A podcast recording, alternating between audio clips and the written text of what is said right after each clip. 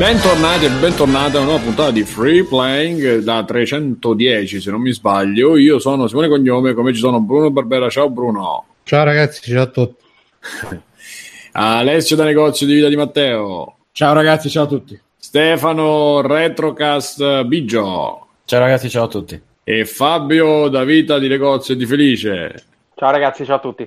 Come potete intuire, eh, manca uno all'appello, ma lo abbiamo già ricordato così. Che la terra ti sia lieve. Eh, il, il maestro, il maestro Mirko di Mille Avventure, Bonelli e Marvel oggi non, non è con noi. Ma che aveva da fare voi che sapete? Che io non mi sono.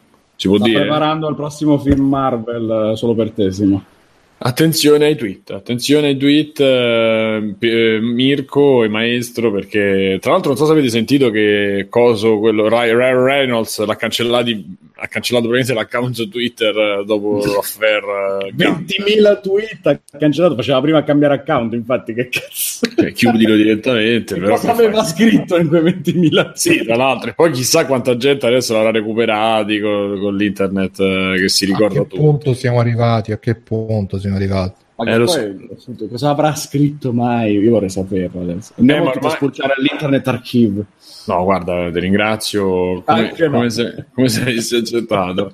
E siamo in diretta, siamo in diretta da www.freeplaying.it, il podcast che va in onda tutte le settimane, il podcast che parla di videogiochi ogni tanto, che parla di, eh, dei dintorni, delle cose che facciamo, che, che ci piacciono, che non ci piacciono, facciamo gli sfoghi, facciamo delle considerazioni profondissime, diciamo un sacco di cosine interessanti anche con questo caldo mostruoso, fuori da casa mia o dentro casa mia dice che fanno 30 gradi. Immaginate la meraviglia. eh, infatti, il condizionatore sta, sta sforzandosi di, eh, di sistemare la, la cosa, ma non, non penso che si possa prima di un paio d'ore. Beata a te che c'è il condizionatore. Simo. Eh?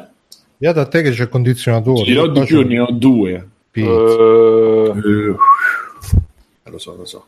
Io qua c'ho il ventilatorino, quello che ti fa venire solo la cervicale, però non ti raffredda niente. Ma l'importante è saperlo usare, Bruno. Sì, sì, per fare la mia cervicale Adesso c'è, a proposito, adesso non so se sapete che sta in- impazzando in televisione, credo, questa pubblicità di, eh, di questo rinfrescatore che è un cubo, penso che lo faccia Media Shopping la pubblicità.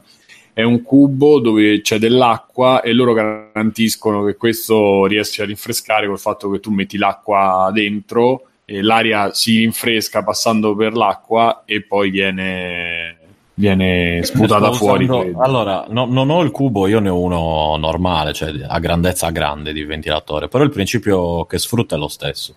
Cioè passa l'acqua e ti rende l'aria leggermente più fresca. Non Sì, è ma- roba... Cioè, leggermente. Io ne vendo un altro che costa un po' di soldi. Io, cioè, il negozio dove lavoro.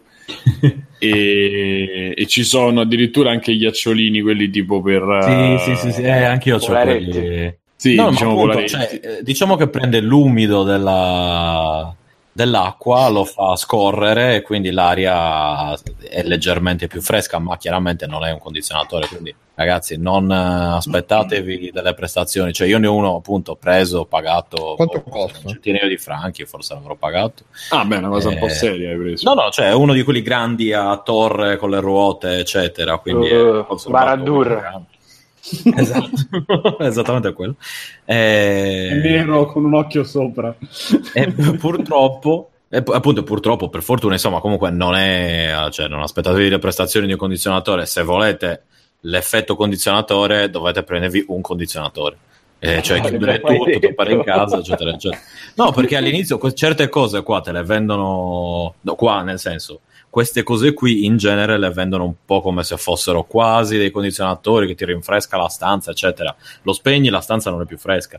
Cioè, Ma non solo, ma poi specialmente, specialmente No. quelli da 30 euro che vende Media Shopping. A parte la, la- potete immaginare la fattura e la qualità eh, insomma, vabbè, quello... e le rifiniture, ma soprattutto è così, cioè tipo 10, Sì, sì, sì, 12 sì, sì. per 12 e il serbatoio sono due bicchieri d'acqua e, e questo fanno vedere nelle immagini come se, capito, tu stai fuori e tutto il giardino diventa fresco per, per cose, che la gente viene, il condizionatore a 30 euro, ma che te posso No, no, no, no, no, no, guardate, ve lo dico, io l'ho preso uno ed è, non è neanche cinese o altro, è tedesco, quindi neanche a dire eh, che è particolarmente sgrauso come provenienza, ma te lo devi puntare addosso ed effettivamente l'aria è più fresca, ma lasciate. Sì, sì, no, non, fatevi, non fatevi fregare, va bene se lo usate seduti al PC per avere un pochino di refrigerio extra rispetto a un, a un ventilatore normale, quello sì. Però, ecco, neanche il mio ti fa ste cose. La cosa mi... Vi ricorda anche, ragazzi, bevete tanto, non uscite nelle ore calde. Che ormai è qualsiasi, a parte le 3 di notte, dalle 3 alle 5 di mattina,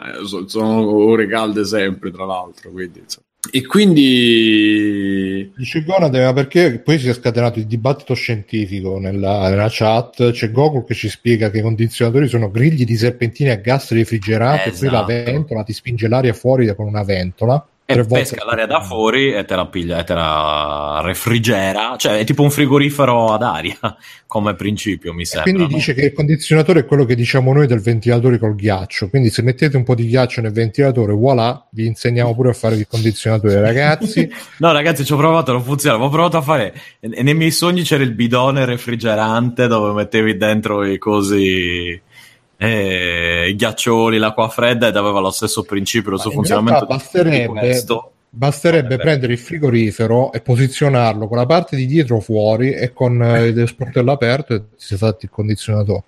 Sì, poi il problema è che poi, come insegnano i Simpson, ti si ti salta, cioè si fonde il motore quelli i frigoriferi dell'epoca dei Simpson. Ma no, Bruno, ti assicuro che i frigoriferi sono pensati per essere aperti 10 minuti di consecutivi al massimo. Eh, vabbè, eh, per quello infatti poi fanno storie i frigoriferi, cioè si, si lampeggiano, fanno suoni, perché poi tipo dice... chiudi o... Dice Gonade, ma perché un ventilatore dà la sensazione di fresco se spinge solo l'aria? Perché tu sudi... È la corrente quindi... che è la corrente senza... perché il problema non è tanto solo il caldo, ma l'aria ferma. Mm. Se tu apri due finestre e si crea un po' di corrente, vai bene dura 30, 30 35 gradi. Sì, cioè, quando infatti, tu stai... infatti, io ultimamente stavo tenendo la, le finestre abbassate, chiuse perché no, se no ah, e invece oggi ho fatto l'esperimento di tenere tutto aperto col sole che entrava, però comunque passava l'aria. Ma in realtà la tecnica, esatto, quella, quella, dei romani era, vabbè, a parte le cose esagerate, tipo le, le, le, le tende bagnate, eccetera, eccetera, in modo che appunto la, l'acqua e la corrente ti aiutino, ma lo stesso principio del, del ventilatore con il col ghiaccio dentro, diciamo. E l'altra è tenere tutto abbassato di giorno e quasi chiuso e poi eh, come, come sera apri tutto a manetta e, e, più o meno ti mantiene una temperatura accettabile in casa anche di giorno.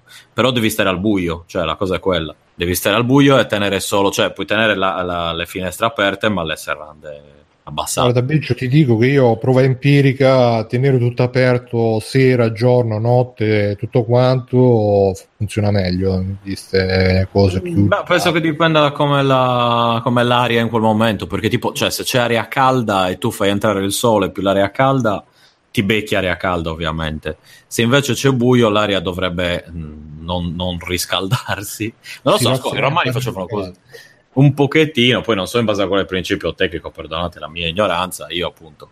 Però ho deciso che l'anno prossimo, sti cazzi, mi prendo un condizionatore tipo di quelli stile pinguino e almeno per... Sì, vaffanculo. Cioè, sì, mi, mi però poi nelle stanze. Fuori, sì, ma guarda, quello... Ma guarda, quello va bene, tanto alla fine mi abbasso la, la serranda, tappo un po' quella e ciccia, esatto. Insomma, però... insomma Ah, Free Playing ha parlato di condizionato. Vabbè. Pure mezz'oretta. Però Ma caldo, molto caldo. È un inizio bollente. Se volete aiutare Stefano a comprare il condizionatore, se volete aiutare Bruno a fare i lavori, a creare delle correnti di ascendali dentro la stanza, donate, donate, donate, andate su www.free.it, c'è il link di Amazon, c'è il link di eh, G2A, ci sta quello di, di cazzarola PayPal, PayPal e dei soldi come volete. Quello di Amazon alla fine a voi non costa niente di più perché comprate cliccando lì prima e qualcosa di abbonatevi anche a Twitch al nostro sono scattoso e non so che farvi. Non, com- non ricominciamo eh, che faccio? Vabbè eh, abbonatevi, abbonatevi a Twitch con Twitch Prime eh, sempre che a voi non viene tolto quindi possiamo anche pensare di andare avanti con Free Playing. Eh, comincio onde evitare cominci a fare a per i coglioni non ho capito. O si è mutato Stefano? No. Uh, abbiamo più o meno preso le notizie. Aspetta aspetta Simone stasera, aspetta un secondo. Stasera ragazzi giveaway di The Surge il, il, bellissimo gioco tipo Dark Souls che io ce l'avevo a doppione dall'Humble Montry quindi a fine puntata diremo la parola chiave il primo che ci scrive in, in, su info freeplay.it si becca The Surge attenzione quindi tutti occhio così vi potrete giocare questo bellissimo gioco. Bene bene e là ce la dirà quando sarà pronto per dire penso perché ancora non e che altro c'è? Uh, uh, Magari prova a chiuderti la webcam, ehm, Sfoghi... va un po' meglio l'audio. Ah, sì. E sfoghi c'è qualcuno che ne ha? Yeah. Secondo me Alessio no. ce n'ha uno perché lo vedo no, solo cutanei. No, solo col caldo per il momento. no, sfoghi allora, particolari. visto che ok, ci ha proposto questa, questa news Alessio, a Fabio di, introdurre la news che aveva di Capcom eh, che ci aveva, pro- ci aveva, proposto prima così. sì praticamente Capcom scusa Simone che ti sento molto male quindi non avevo capito che stavi ancora parlando oh, vado? vai vai, vai, vai. Eh, eh, dicevo Capcom oggi ha mh, mm, lasciato questa insomma, dichiarazione eh, sulle vendite di Resident Evil 7 che ha venduto sensibilmente meno del sesto capitolo, nonostante poi il sesto capitolo sia stato un po' distrattato sia da critica sia da pubblico. E secondo le parole di Capcom, loro hanno, preferiscono comunque il fatto di avere un gioco che è piaciuto più o meno a tutti quelli che l'hanno giocato, come il 7, ma che ha venduto abbastanza meno rispetto a un gioco che tutti hanno più o meno detestato, ma che ha venduto tantissimi milioni di copie, addirittura se non ricordo male 7 milioni di copie. E... Sì, 7 milioni. Sì, noi prima della puntata ne parlavamo e dicevamo che forse è, è, una strategia di Capcom per puntare anche a quello zoccolo duro che è il, il suo vecchio pubblico in vista sia del um, remake del 2 sia degli altri remake perché è notizia anche di questi giorni che sempre Capcom ha detto che è intenzionato a fare altri remake di altri capitoli classici delle sue serie anche se non ha Beh, eh, si parla di Resident Evil 3 semplicemente. Eh. Voci parlano anche di Resident Evil 3. Sarebbe molto adesso. bello, per esempio, Dino Crisis. Eh, sarebbe molto figo. Bello Dino Crisis. E niente, quindi non lo so, voi che pensate? È meglio avere un gioco che vende tantissimo ma che eh, la critica non apprezza particolarmente o eh, è meglio avere un gioco che la critica apprezza molto e il pubblico apprezza molto pur eh, vendendo un pochino meno? che se vogliamo è un po' il paradosso dei Battle Royale adesso, no? Tutti noi possono vedere, è come quando c'era Berlusconi, nessuno votava Berlusconi eppure stava sempre là. Eh, I Battle Royale sono la stessa cosa, nessuno ci gioca eppure sono i giochi più giocati di tutti. Quindi secondo voi invece è meglio eh, che un gioco venda meno ma che, sia, che abbia, come hanno detto loro, un valore artistico più, più elevato? Che è una roba che nei videogiochi è un concetto tra virgolette nuovo perché solitamente è un po' il discorso che faceva Simone l'altra, l'altra volta eh, della, eh, del valore artistico oh, sopra qualità, il valore qualità. esatto sopra il valore commerciale ma secondo me io sta, sta dichiarazione di Capcom l'ho preso un po' come a parte che l'hanno fatta Games Industry e dice Gokul vogliono risalare il loro karma ma che cazzo a me a parte che il sì è piaciuto e tutti quelli che dicono no il sì non è vero non ho capito un cazzo ragazzi veramente fatevelo dire Anche qua c'è qualcuno che dice che il 6 no, non è il vero Resident Evil. No, me, io l'ho giocato e non mi è piaciuto, ma non perché Capito non cazzo, è un vero Resident Evil. Cazzo, ma, ma per, per me il fatto che non sia un vero Resident Evil non è importante, cioè, perché poi allora nemmeno il 7 è un vero Resident Evil perché è in prima persona, è proprio diverso come approccio, però è un bel gioco. Il 7 è molto reminiscente del primo, secondo me, come atmosfera, ritmo, e survival e tutto quanto. Ma e... Mi sentite un po' meglio? E... No. Prova a parlare, prova a parlare, vediamo. Mi sentite un po' meglio per caso? Così io posso anche sì, dire sì. delle cose su... Eh. Ma prova magari sì. a, a, collegarti col cellulare. Aspetta, mando l'invito se vuoi provare a collegarti col cellulare. È Poi che non ho batteria per adesso, dobbiamo aspettare un po', perché ho la batteria molto scarica. E posso riavviare, l'unica cosa che posso fare è riavviare l'utero. Aspetta. Comunque Simone non è importante quante cose dici, ma se l'unica cosa che dici è detta bene, come ci insegna Capcom. Adesso mi sentite un po' meglio ora? Adesso sì, si sente bene. Eh? Col wifi si sente bene e col cavo no. Vabbè. Uh, non volevo interrompere, quindi volevo solo sentire, capire se si sentisse, um, però con l'occasione che ho interrotto Ehm, c'è da dire, secondo me c'è da dire qualcosa. Io, io il 6 ho giocato solo la demo in maniera abbastanza estesa mi aveva...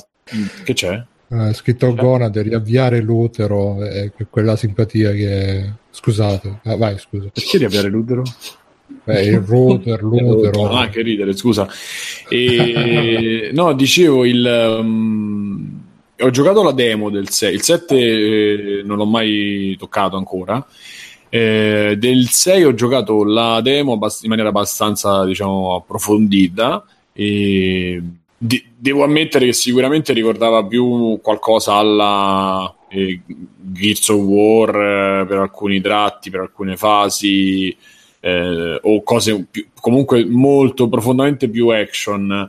Ma questo sì, Chris no... era molto Marcus eh, cioè, esatto c'è, una, c'è la scena che, la, che, c'era nella demo che era profondamente Gears of War con sparamuretto proprio preso barbaro il discorso è, è che mh, quelle cose sono anche un po' derivative da quello che era il videogioco in quel momento. Cioè quando si analizzano determinate saghe e Resident Evil una di, di esse non ci si può aspettare per forza e non ci si deve aspettare che queste siano identiche e che si ripetano cioè almeno mia idea è, è, è che, non, non ci, che, non, ci, si aspetti che si ripetino, si ripetano negli anni eh, uguali a se stesse. Cioè, se, vi, se, ci pensate, il primo è del 98, se non ricordo sì, male. Più o meno, sì. Siamo già a 20 anni.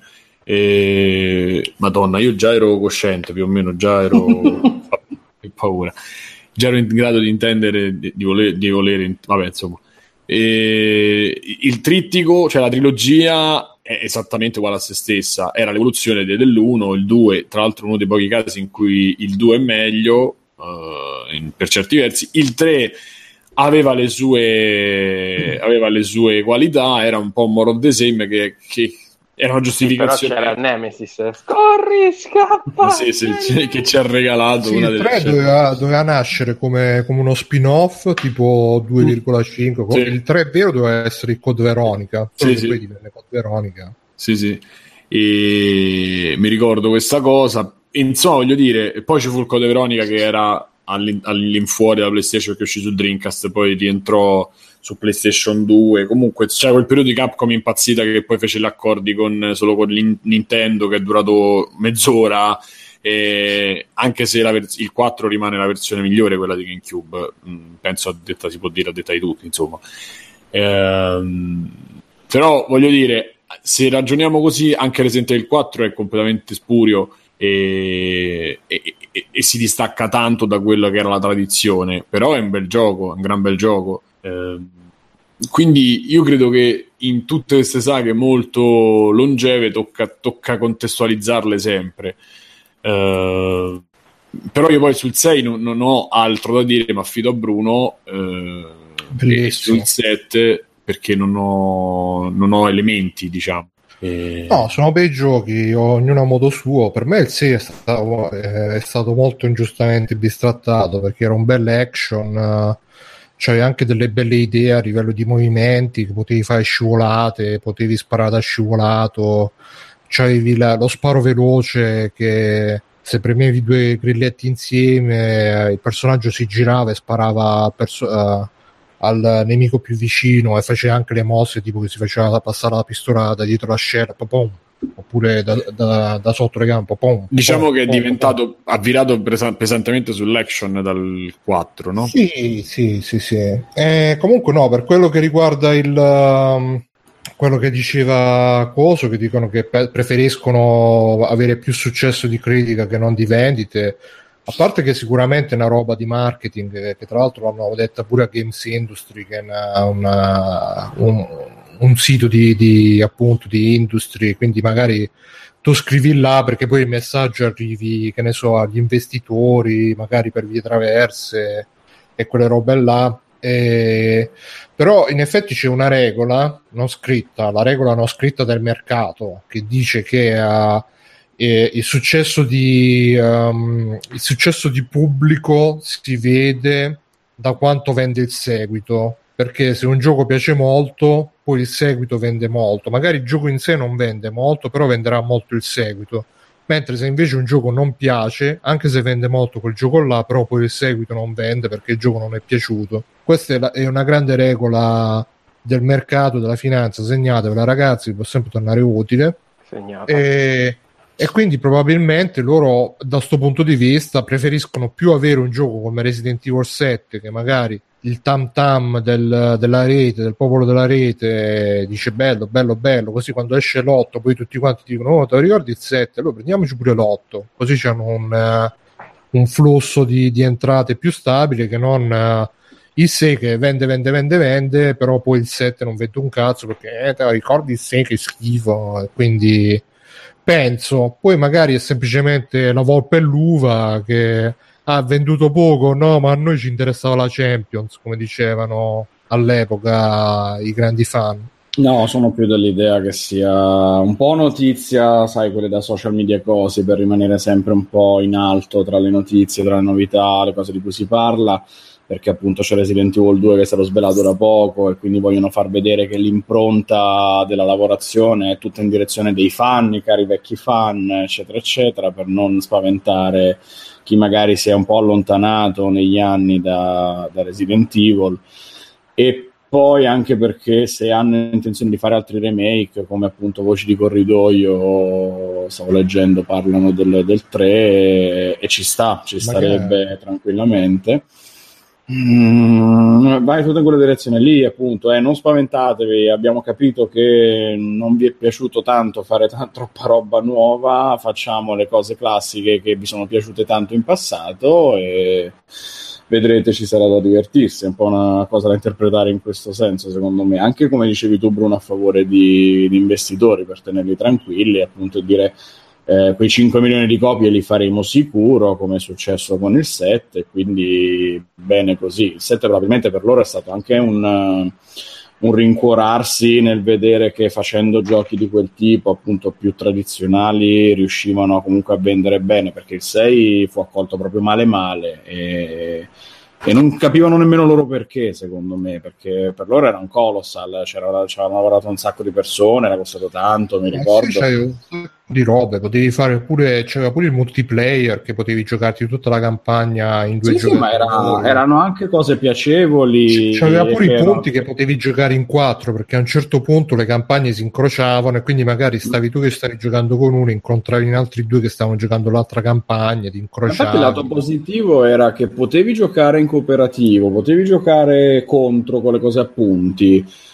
eh, le campagne erano diverse, si incrociavano e avevano atmosfere diverse perché quella per esempio di Leon era molto più stile classico, horror con eh, il buio, con i jump scare eccetera, mentre poi c'era quella di Chris che era molto più guerra, quella di Ada, quella del figlio di Wesker, quindi mm, sì, eh, non so esattamente che cosa aveva sconvolto così tanto eh, dal punto di vista della ah, questo non è un Resident Evil. Beh, era completamente fa. diverso, però Ale dagli altri, dai. Sì, ma aveva evoluto quello che già era iniziato due giochi fa, perché Resident Evil 4 già era molto diverso, però Resident Evil 4 era piaciuto tantissimo, quindi sai, a volte veramente sembra che i fan facciano cortocircuito e non capiscano bene che cazzo sta cambiando, sono spaventati semplicemente dalla novità. Eh.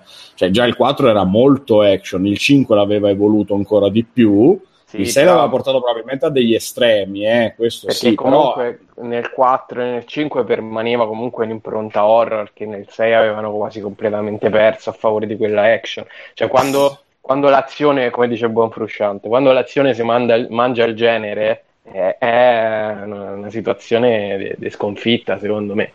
Ma Poi, là, secondo me, è successo che aveva preso il sopravvento la narrazione, cioè per forza di cose erano arrivati a un punto dove era tutto esploso dal punto di vista di quello che stava succedendo nella storia dei giochi e quindi non potevi più fare finta che o dovevi fare personaggi nuovi e non potevano perché sennò non vendevano perché si è visto che quando introducono personaggi nuovi di solito la gente piglia male perché vuole solo Chris, Leon, Jill, eccetera.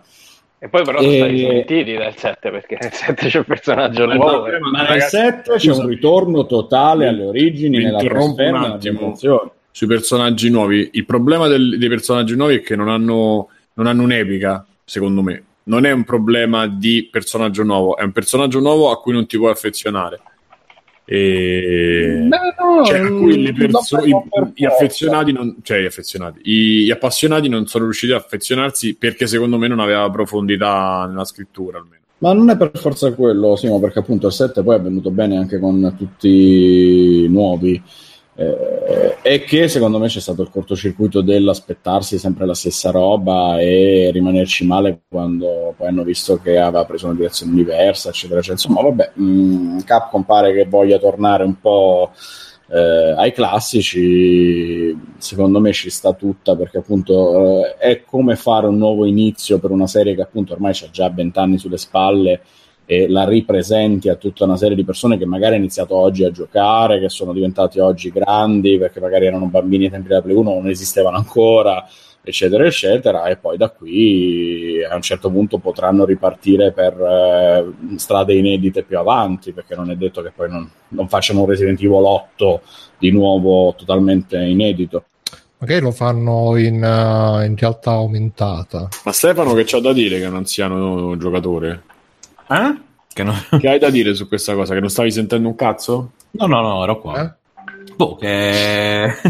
che io sono sinceramente per uh, gioco che vende di meno ma merita di più, però gioco che vende di meno ma che sia bello. Non è che vende di meno perché un indica coso, eccetera, eccetera. Qui ci vorrebbe Mirko, ma... È, eh, è, eh, vabbè, ma è, è, la base del discorso. Cioè, è un gioco che vende meno ma che è piaciuto sia a critica sia al pubblico quello dicevano, eh, certo che se dicevano sì, no, meglio un gioco di merda che ha venduto pure meno. Cioè, no, no, meglio un gioco di merda che, che, vende un casino, scusa, perché ci sono i giochi di merda che vendono un casino. Cioè, per me, cosa ne so, FIFA, PES sono dei giochi di merda che vendono un casino, ma... Ah, non so giochi di merda per me perché non piacciono a te, non è che sono giochi di merda. No, per me, a me non piacciono, per me sono giochi di merda. E quindi è il gioco di merda per il mondo. No, ho detto per me Vabbè. Sì, vabbè, ok. A proposito di giochi Quando... di merda, un attimo, perché mi ero lasciato sfuggire questa cosa. Fabio, no, Fabio, fermi tutti, fermi eh, ma, ma, il remake di Resident Evil 2 è ben accetto o è come il remake di Spyro? Beh, dai, su. Fermi Nemmeno di risposta.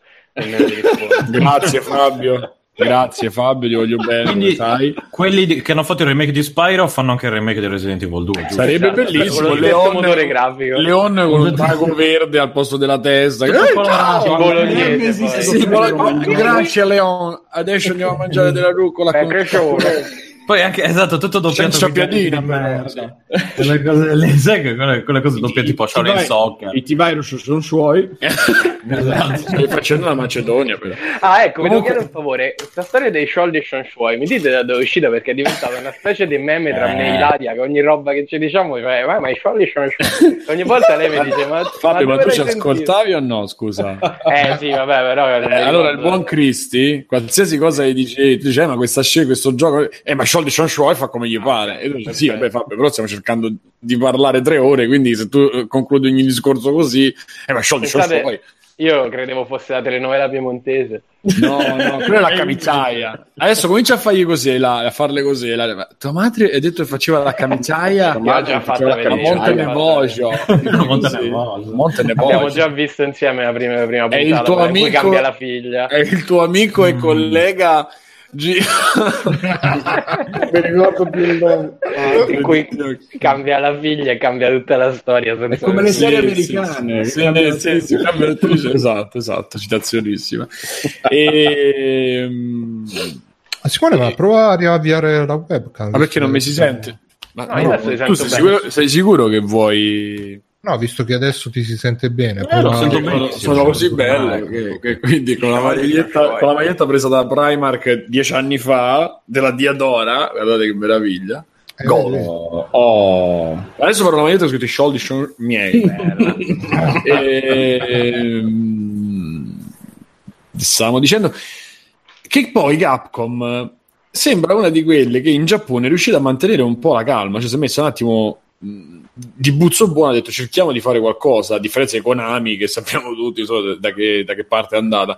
Cioè rendiamoci anche conto il contesto in cui lavorava Capcom perché sono possiamo dire 15 anni che il Giappone non ha quasi rilevanza nel videogioco mentre eh, però negli ultimi due anni è praticamente tutta roba cioè, giapponese eh. questo io l'avevo quanto l'avevo detto ci sono registrazioni fior fior di registrazioni che ci voglia tanto però ci sono fior fior di registrazioni che carta canta che, esatto che, che, confermano la mia, la mia teoria e che il Giappone in qualche maniera stava per tornare e infatti sono un paio d'anni che, eh, che funziona, che va bene, ma, se, ma non, secondo me non tanto per il fatto...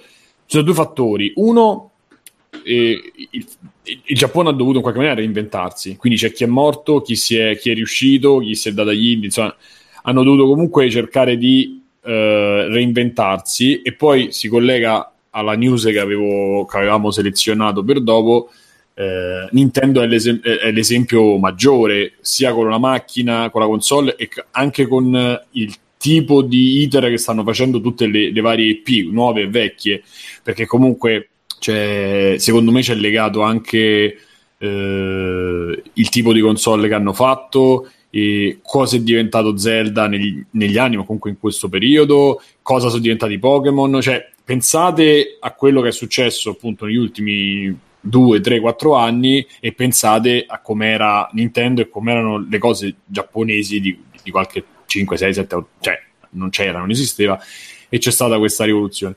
Il secondo fattore, che io pure questo dico in qualche maniera, è che l'Occidente si sta accartocciando su se stesso e dobbiamo tutti sperare che i polacchi salvino questa situazione. Capite che la cosa non va. Eh beh, insomma, The Witcher ha fatto quello che ha fatto e per quanto sapete, poi prima o poi lo continuerò, non lo so, per quanto eh, voi sappiate le mie, eh, conosciate le mie mm, simpatie.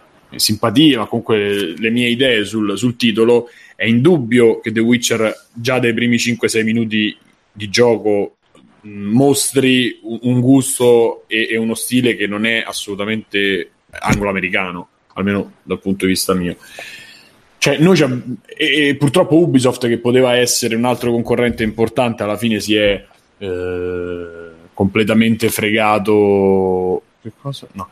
E che si è completamente fregato anche loro su se stessi con, con le loro IP. Quindi, comunque, diciamo in generale, secondo me c'è anche questo fattore che l'Occidente ha proprio perso, ha proprio perso appeal. Ehm, perché, perché comunque il fatturato è diventato talmente grande che non eh, che non ti può permettere di sbagliare e, e ricominciamo i soliti discorsi gli indie si sono presi un po' spa, sulle spalle l'assenza di titoli medi anche se poi mi pare fosse Microsoft che diceva ultimamente che il titolo medio sarà quello su cui punteranno grazie a cazzo sarebbe da dire anche.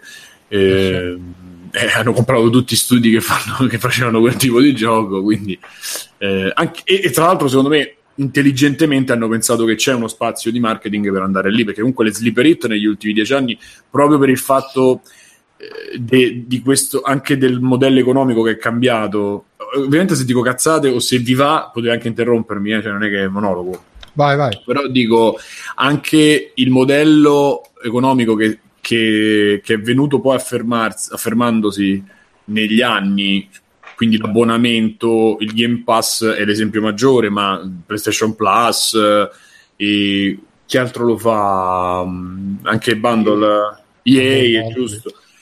Quindi mh, questo tipo di fruizione eh, rimette, in gioco anche il gioco, eh, rimette in gioco anche i titoli eh, medi, perché comunque tu in un'offerta dove dai il titolo grosso ci infili una cosa media che potrebbe essere una sliperitta, che potrebbe essere o comunque farti rientrare e farti guadagnare, perché comunque c'è sempre da valutare costi e benefici come al solito. Quindi tutta questa mappazza di roba ha fatto sì che il Giappone in qualche maniera sia eh, si sia rimesso in gioco.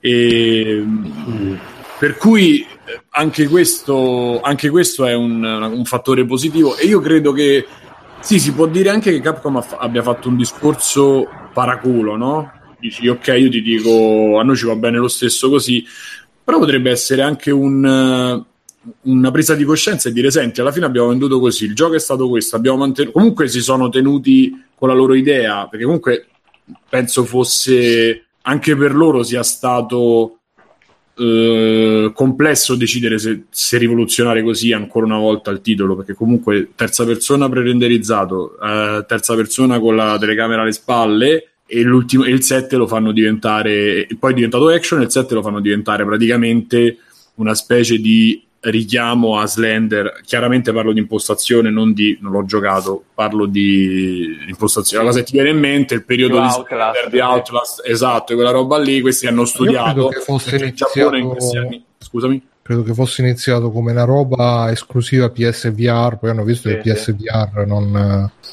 Eh, hanno fatto una roba che si poteva giocare anche senza perché PSVR sì.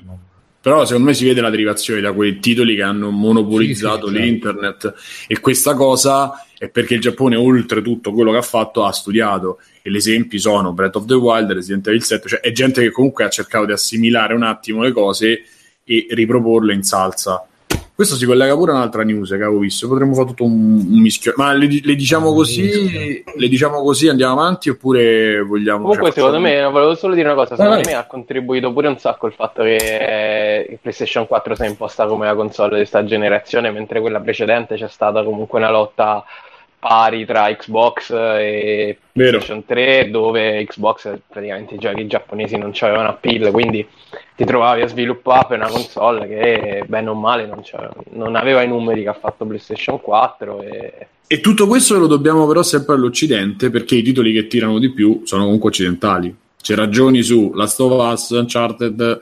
Ehm, che cazzo ne so? Eh, dipende. Perché, Fortnite, esempio, eh, posso di Monster Hunter World, a cui tra l'altro sto giocando adesso, da, da come so, ha, ha, infranto tutti i record di vendita di Capcom. Cioè ha superato gli 8 milioni. Eh, esatto, è il gioco sì, di Capcom di sempre. Sì, Ale, eh, Fabio, sì, però da, da, quando è uscita PlayStation 4, quello che ha trainato le... Cioè, cioè, il grosso che ha trainato le vendite non sono stati i titoli giapponesi. Capito che intendo? Eh, non lo so. Non lo so. Cioè, Beh, dalle dipende, classifiche di vendita che ci posta settimanalmente il nostro Panzu Joe, vediamo che di solito sono i titoli occidentali quelli che trascinano, anche se ah, poi il Giappone però... ha un mercato a sé e esatto. tutto quanto. Eh, però poi i numeri grandi non li fa il Giappone, i numeri grandi li fanno esatto. gli Stati Uniti, Questo... l'Inghilterra, eccetera. E vediamo che sono soprattutto gli occidentali che vendono tanto. Eh, giustamente in, in, in chat l'Umbo scrive, ricordatevi GTA, per dire. Eh sì, uno. esatto, cioè, quello che tra l'altro poi è riuscito su PS4. Il concetto è che è quello anche della musica, non solo, e anche di altri ambiti, però io quello che conosco più è quello della musica. Se eh, fino a qualche anno fa adesso è un po' cambiato, però diciamo che storicamente se tu volevi sentire il disco particolare, nuovo dell'artista nuovo, eccetera, dovevi comunque ringraziare il faccio l'esempio, Eros Ramazzotti, Michael Bolton, la Celine Dion del, dell'epoca, perché faceva talmente tanti introiti che permetteva di tirare fuori soldi per qualcuno di nuovo, che altrimenti non avrebbe mai provato. Quindi c'era sempre da ragionare su questo. E la stessa cosa, secondo me, è successa e succede in questi ambiti, cioè PlayStation 4 vendite trainate da titoli occidentali, ma nel frattempo, siccome è giapponese, i giapponesi hanno studiato, hanno provato, hanno messo e, hanno, e si sono rimessi in gioco. E continuando su questo, proprio sul Giappone, su questa ascesa più o meno presunta del Giappone, si parla eh, di Nintendo che secondo il CES, non ricordo mai come cazzo si chiama il CESVA, il Jasus, eh, eh, l'ente, no, il computer, il CESA, CESA, anche noto come Computer Entertainment Suppliers Association, eh, praticamente grazie a Nintendo grazie a, a, Switch il Giappone eh, si è salvato da quel momento critico che ha avuto appunto nel mondo dei videogiochi negli ultimi anni. Perché, perché Nintendo eh, Switch vende, vende tantissimo, è stato un successo in Giappone, la console che comunque rimane in testa alle vendite, con le vendite di titoli giapponesi e comunque vabbè, eh, IP Nintendo chiaramente eh, sempre ragguardevoli e, e alla fine da, dai momenti più brutti di Wii U eh, tutto quello che, che poi ne è conseguito ehm, adesso si sta rivedendo un po' la luce e tutto il mercato ne sta godendo, non solo Nintendo in quanto Nintendo, ma tutto quello che poi ci gira intorno con software house, eccetera. Per cui credo che sia abbastanza evidente che il Giappone in qualche maniera si sta risvegliando.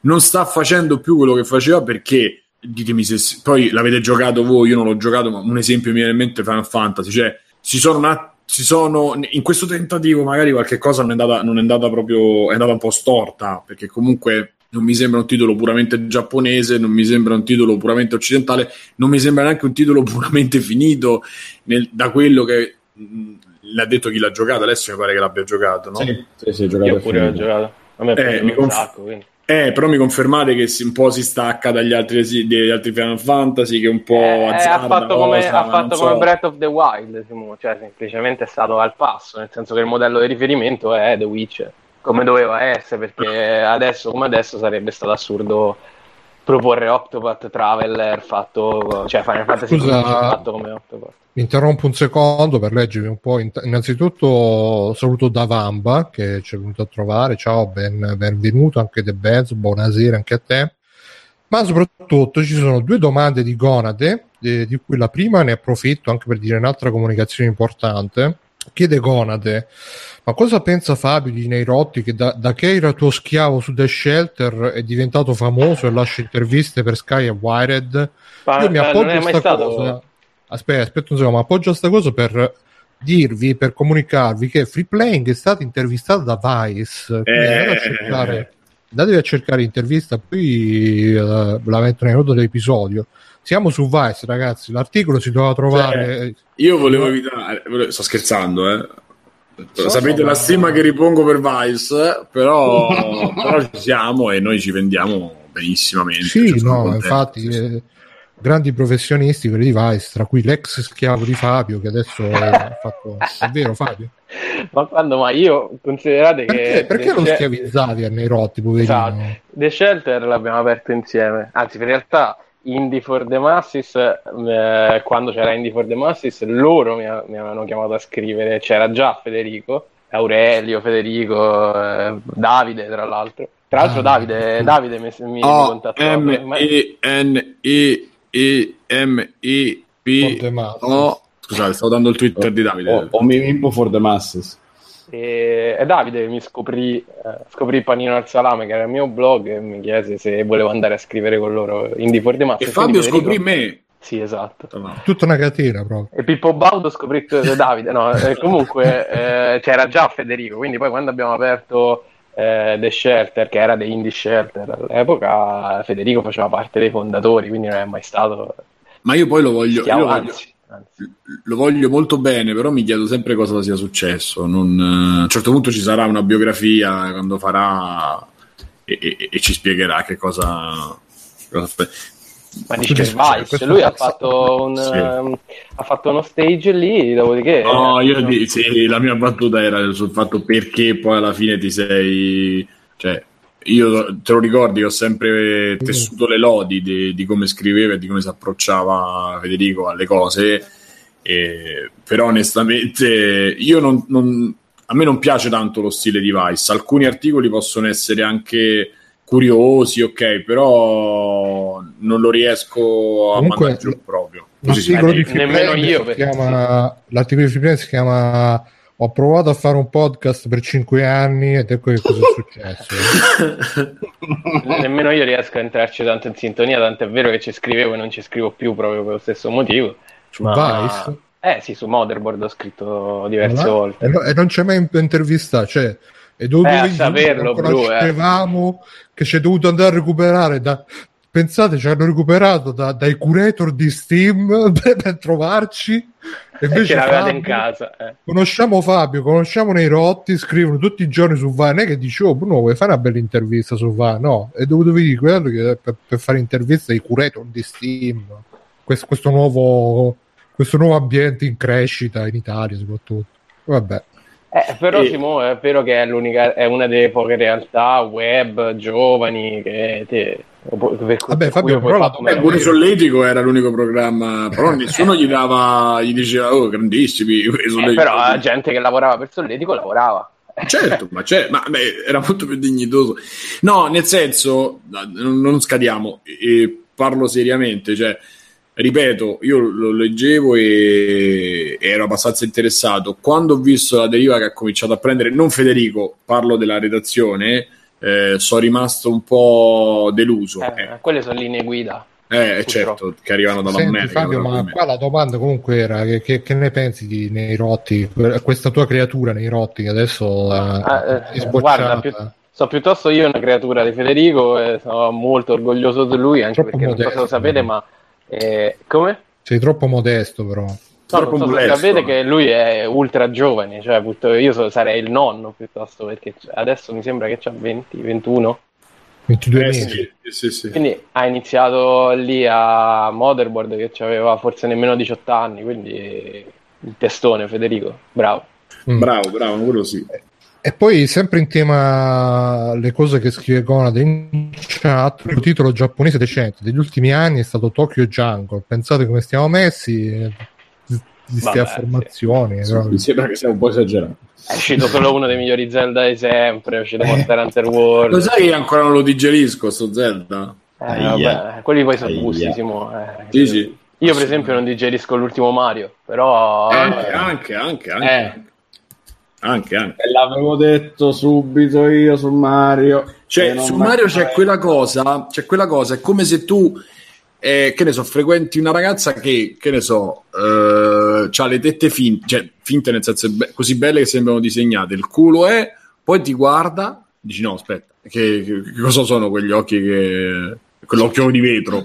Cioè, c'è, que- c'è questo problema che dentro c'ha delle soluzioni che solo Nintendo e solo Mario poteva fare, però in una vastità di niente eh, che, che, che, non mi è piaciuto. Vabbè, comunque i giochi giapponesi negli ultimi anni ce ne stanno un fottio bellissimi, da Metal Gear eh, Phantom Pain a eh, The Devil Within, che è il vero Resident Evil per tornare a Resident Evil, la vera evoluzione di come sarebbe dovuto essere Resident Evil dopo il 4. Eh, gra- grazie, che tra l'altro di Phantom Pain stavo parlando giusto stasera con un amico che non viene ricordato mai abbastanza. Esatto, c'è, c'è gli Yakuza. Ma chi il tuo amico non viene mai ricordato abbastanza, ricordiamo chi è? C'è solo, scusate, c'è solo, Dark, c'è solo Dark Souls, tra l'altro, che ha rivoluzionato Basta! l'universo. Basta. Eh, però è vero. Sì, ma quello non ci aveva, non ci aveva sperato nessuno, eh. Eh, vabbè, ho capito, però se tu dici l'unico gioco decente è Tokyo Jungle e poi il cazzo. Vabbè, ma lo sai no. che sono tutti provocatori, gli ascoltatori. Se era il personaggio che parlava. Ah. Vabbè, in eh... chat è arrivato l'Homeworn a difesa di Gonade ha detto credo che Gonade parlasse degli indie giapponesi. Quindi l'unico ah, vabbè, indie allora giapponese sì. decente è stato allora, Tokyo allora scusa Gonade. Tokyo Jungle andate doveva scaricare e il Dark Souls dello zoo perché si vedono questi animali dello zoo bellissimo. Scusa Gonade allora per la mia aggressività. Infatti, però vogliamo dire che è perché secondo me questa cosa che Federico ti ha lasciato non ti è andata giù eh. esatto. eh, perché probabilmente comunque le produzioni giapponesi è difficile che sono alte, quindi sono tutte medie, sono tutti i, i budget sono tutti quasi degli indie medi occidentali. Quello sì. Comunque, tornando a Nintendo, la cosa poi il NES Classic in questa settimana o in questo mese, non ricordo, è stato il più venduto. L'ultimo mese è stato il più venduto in America sopra PS4 È stata la console più venduta. Esatto, la macchina più venduta è stata eh, in USA, è stato più, il NES Classic.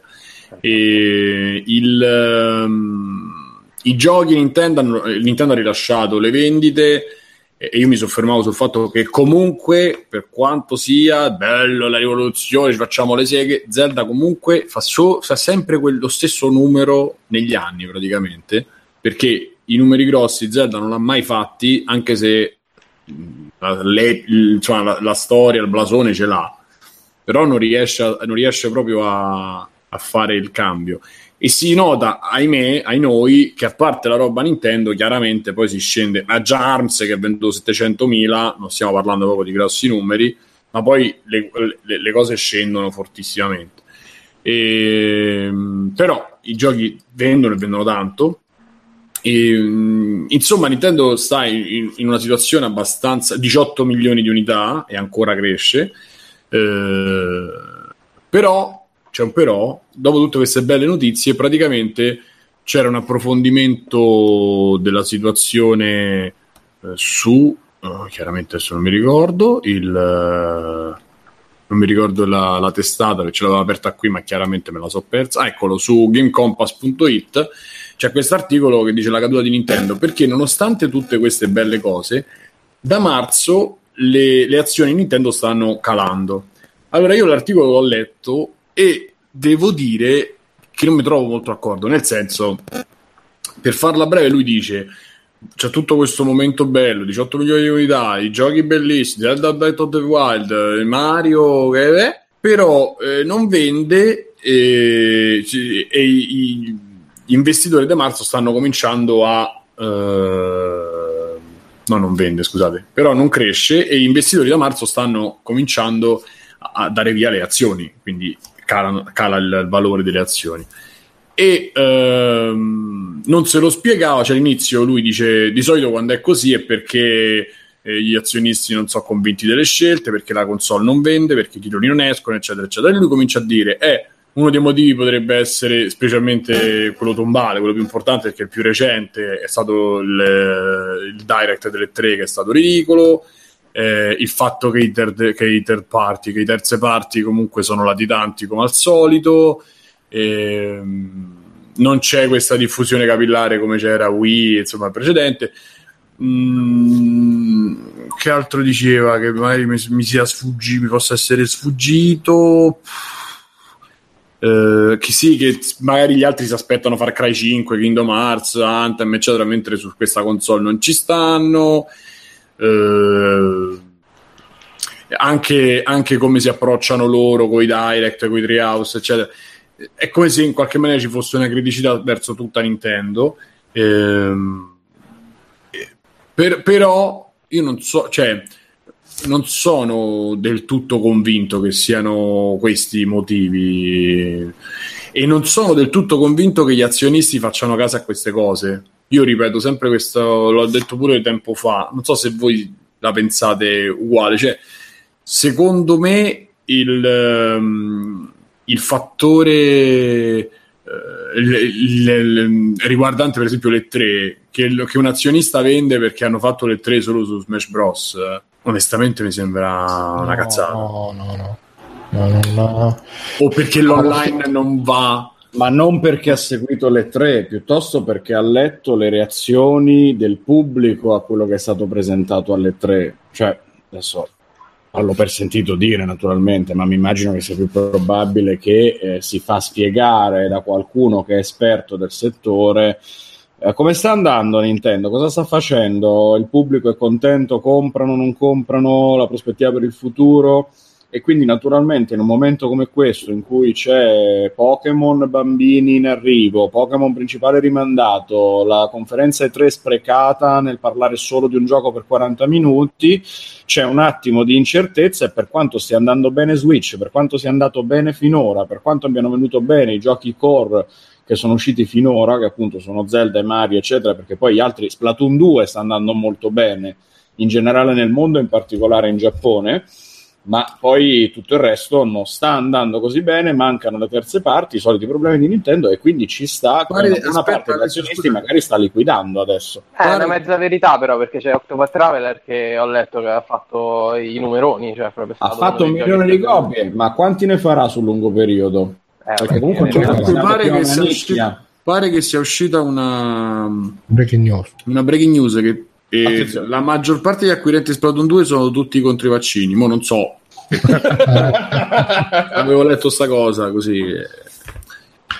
No, comunque lo dice anche De Benzo in chat, questi possono essere anche normali movimenti finanziari, nel senso che una volta che vedi che un titolo sale, sale, sale, sale, a quel punto vendi per monetizzare perché sai che c'è, cioè più sale più c'è il rischio che poi scende c'è quest'altra regola della finanza. Ma poi perché i soldi li investi in qualcos'altro che magari in quel momento sta attirando di più la tua attenzione e poi appunto stai facendo cassa. Cioè io credo che ci, ci debba essere qualcuno che fa questo di mestiere, si mette qua e dice ragazzi i motivi possono essere questi e questi, questi, questi e questi perché soldi i soldi sono loro. Cioè. No, ma infatti nell'articolo c'è scritto anche questo motivo, c'è scritto può essere anche che siano dare tutta questa importanza al, al direct così no, sicuramente non ha avuto importanza però può anche darsi che cioè perché alla fine Nintendo sta andando bene sta facendo buoni risultati non è che sta, sta andando male sul mercato e loro vaffanculo però eh, probabilmente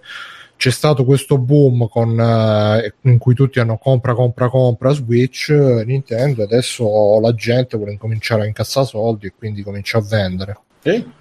Dice Gona che dovresti notare... Che... Eh, vai. No, eh, dicevo come hanno scritto, come ha scritto Lumbo in chat, come può essere che dopo il boom delle azioni magari adesso stanno vendendo per guadagnare. Ma può esserci, esatto. ci può esatto. stare tranquillamente. Ma Stefano, in tutto ciò che già non ti si vede, in più non parli.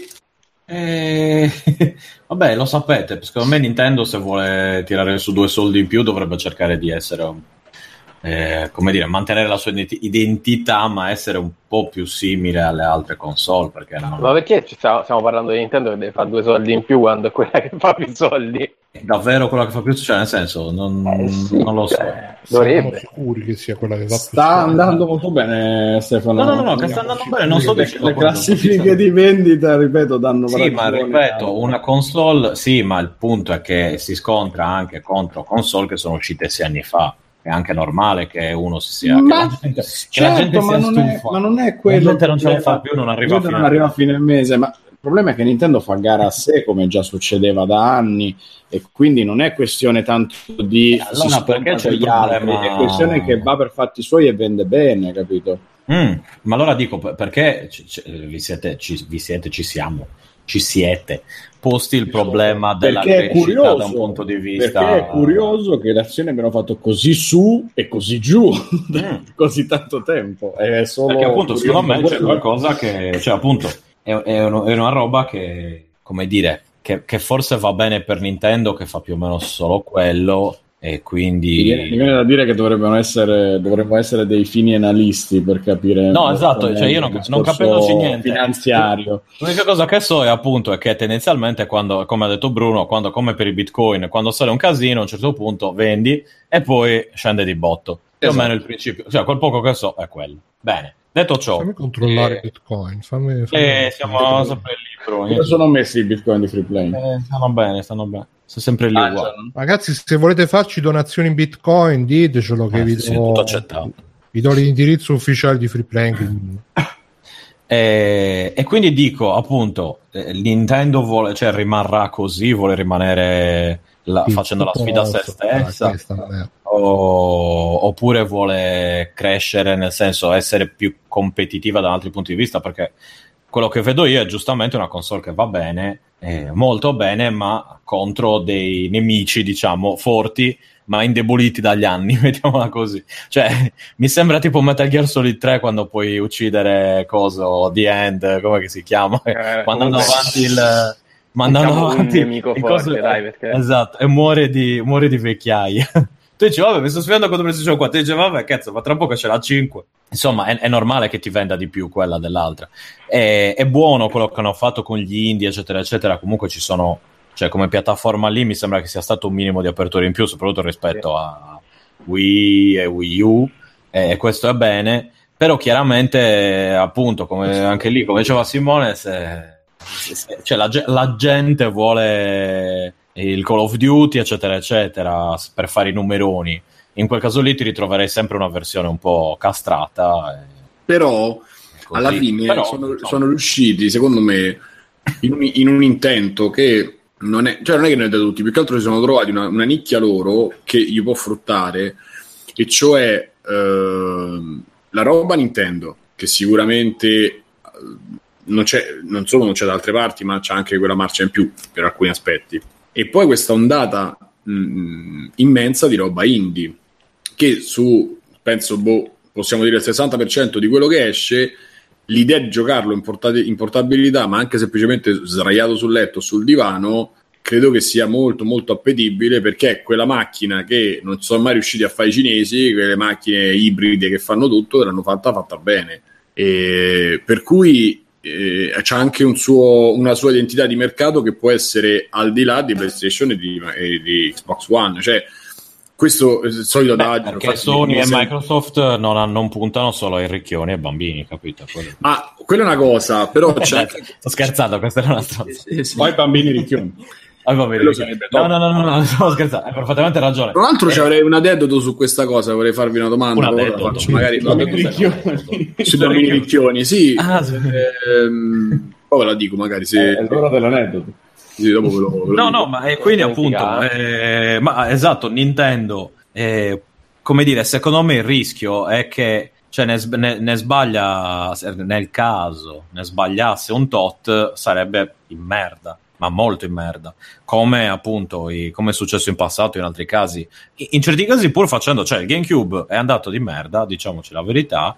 Tutto sommato eh, chiaramente Eppure era una console, cioè l'ultima grande console Nintendo per me. Eh, ma stiamo a parlare eh, di, di, di un'altra epoca, un'epoca in cui tra l'altro appunto loro potevano fare tutto giusto, ma c'era chi aveva fatto tutto molto più giusto di loro e quindi no, c'era l'imperatore dico, no, esatto. su tutto. Esatto, esatto. Ma dico, in quel caso lì, mettiamo che risucceda una roba di questo tipo e di nuovo eh, fai un paio di Wii U e, e sei di nuovo nella merda. C'è da dire che appunto magari con Nintendo non capita perché quelli lì dicono vabbè dai ascolta adesso ti, ti, ti, ti tiro fuori il pupazzo ti faccio il pupazzetto e quelli tutti oh sì dai come, come appunto le, le, le, console classiche eccetera eccetera queste cose qui. Quindi magari loro dice vabbè cioè fanno tutti e due i ragionamenti. Abbiamo la console ma abbiamo anche tutto il resto. Vanno male le console tutto il resto tanto andrà bene. Quindi su quello possiamo stare tranquilli almeno su quello però boh mi sembra una strategia rischiosa che va bene, ma è troppo rischiosa.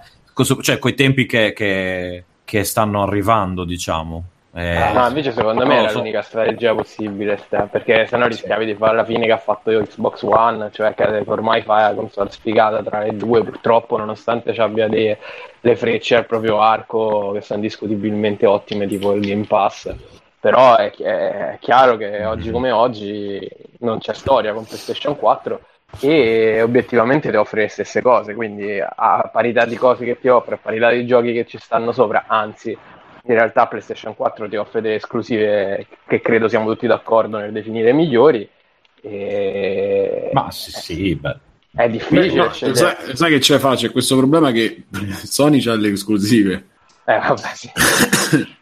sottile problema, sì. Comunque, quindi è difficile scegliere PlayStation, eh, Xbox. Beh, Nintendo ha tutti i suoi giochi che sono tutte le sue esclusive, mettiamola così. Quindi, sì, chiaramente, cioè, Z- Zelda ti trovi il clone di Zelda, il clone di Mario, capito? Eh, ragazzi, ma se dobbiamo fare di nuovo questo discorso, cioè, Nintendo è una casa molto più piccola rispetto a una Microsoft che ti fa anche il sistema operativo. Eh, esatto. È per quello che sto dicendo che una Sony che è una multinazionale che fa TV stereo, eh, eccetera, eh, eccetera. Esatto. Quindi hanno risorse economiche infinitamente maggiori. Per cui probabilmente in Nintendo si sono guardati negli occhi e sono dette: Sentite, ma sti cazzi, ma uh, stiamo ancora a eh, fare, le, stiamo a fare le super rincorse come facevamo con Siga. Con Siga se le potevamo fare eh, ma adesso mh, mm, non è proprio più alla nostra portata, quindi pazienza, ma, noi andiamo per fatti nostri. Io credo, io credo anche una cosa che alla fine, uh, facendo un, un'analisi non sul vincitore ma sul mercato, si è delineato un po' quello che eh, un po' speravo io e eppure questo. Vabbè basta carta eh, canta esatto il microfono canta. No semplicemente che ogni, ogni attore in partita qua ogni partecipante eh, alla fine ha il suo business model che si differenzia dagli altri. Nel senso, PlayStation diciamo che è, quella un po' più, è rimasta quella un po' più tradizionale eh, e che investe più magari sul titolo eh, rispetto a rivoluzionare appunto il modello di, di vendita, anche se bene o male qualcosa ha fatto. Eh, Microsoft si è reinventata con quello che poi voleva fare all'inizio e lo ha aggiustato in corsa e l'ha rimesso creando un ambiente Xbox più che una console Xbox. E Nintendo ha fatto la macchina che fa, giocare, fa, fa, fa, girare i giochi Nintendo e fa girare un sacco di indie e qualche terza parte. Quindi diciamo che è un momento da questo punto di vista, secondo me, interessante perché ognuno ha un'identità e questa cosa non può che premiare in tutti i sensi perché se Microsoft è rimasta e comunque se la sezione Microsoft, se non ricordo male, c'è un'altra news, è quella che comunque ha generato un triliardo di dollari, cioè comunque non è che va va male agli occhi nostri, magari da eh, appassionati, eccetera. Comunque i suoi numeri li fa. Perché I nostri ricordo... occhi ingenui. Più che altro da appassionati, ricordiamoci che in Nord America funziona, che in Europa c'ha, c'ha la sua fetta, non è grandissima, ma c'ha la sua fetta di, di mercato. Eh, quindi alla fine loro devono vedere pure i profitti, non è possono stare sempre solo a vedere eh, l'hype che generano e, e possiamo dire che in questo, anche in questo caso eh, qualcosa l'hanno, l'hanno, l'hanno, fatta e si sono, ognuno si, si differenzia appunto per delle peculiarità, non dico uniche, ma quasi. Quindi andare a fare le gare ancora di chi vince e chi perde è, è divertente sotto il pro, cioè, sotto, nel periodo delle tre, poi adesso avremo pure Colonia, io non mi ricordo neanche le date e se ci sono conferenze che gradirei seguire se fosse possibile. Eh... È stato dal 21 al 25 la Gamescom. Paresi. Ma ci sono conferenze? Boh, Se Microsoft solitamente la fanno solo loro. Eh, Belli ci va, quindi... Beh, si parla, si parla, di un cyberpunk mostrato, voglio dire. Ah, è vero. Sarebbe vero. male. Eh. E quindi direi che insomma da, punto, da, questo punto di vista siamo, siamo, c'è una rappresentazione totale per tutti eh, a livello di eh, cosa di mercato insomma.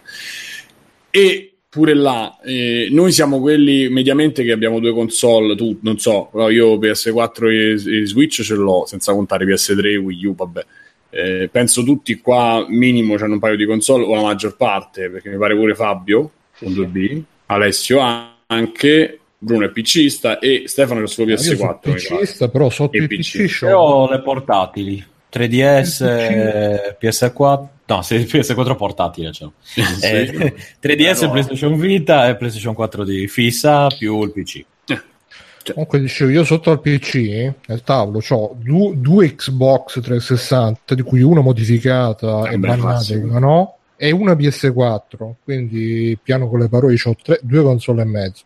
Una PS4? Chat eh, stanno facendo. PS4, stanno facendo discussione... Cioè, PS4 tu, che sta PS3, scusa, scusa. Ah. Oh, cavolo, cavolo. ce l'ha, che cazzo dici, Bruno?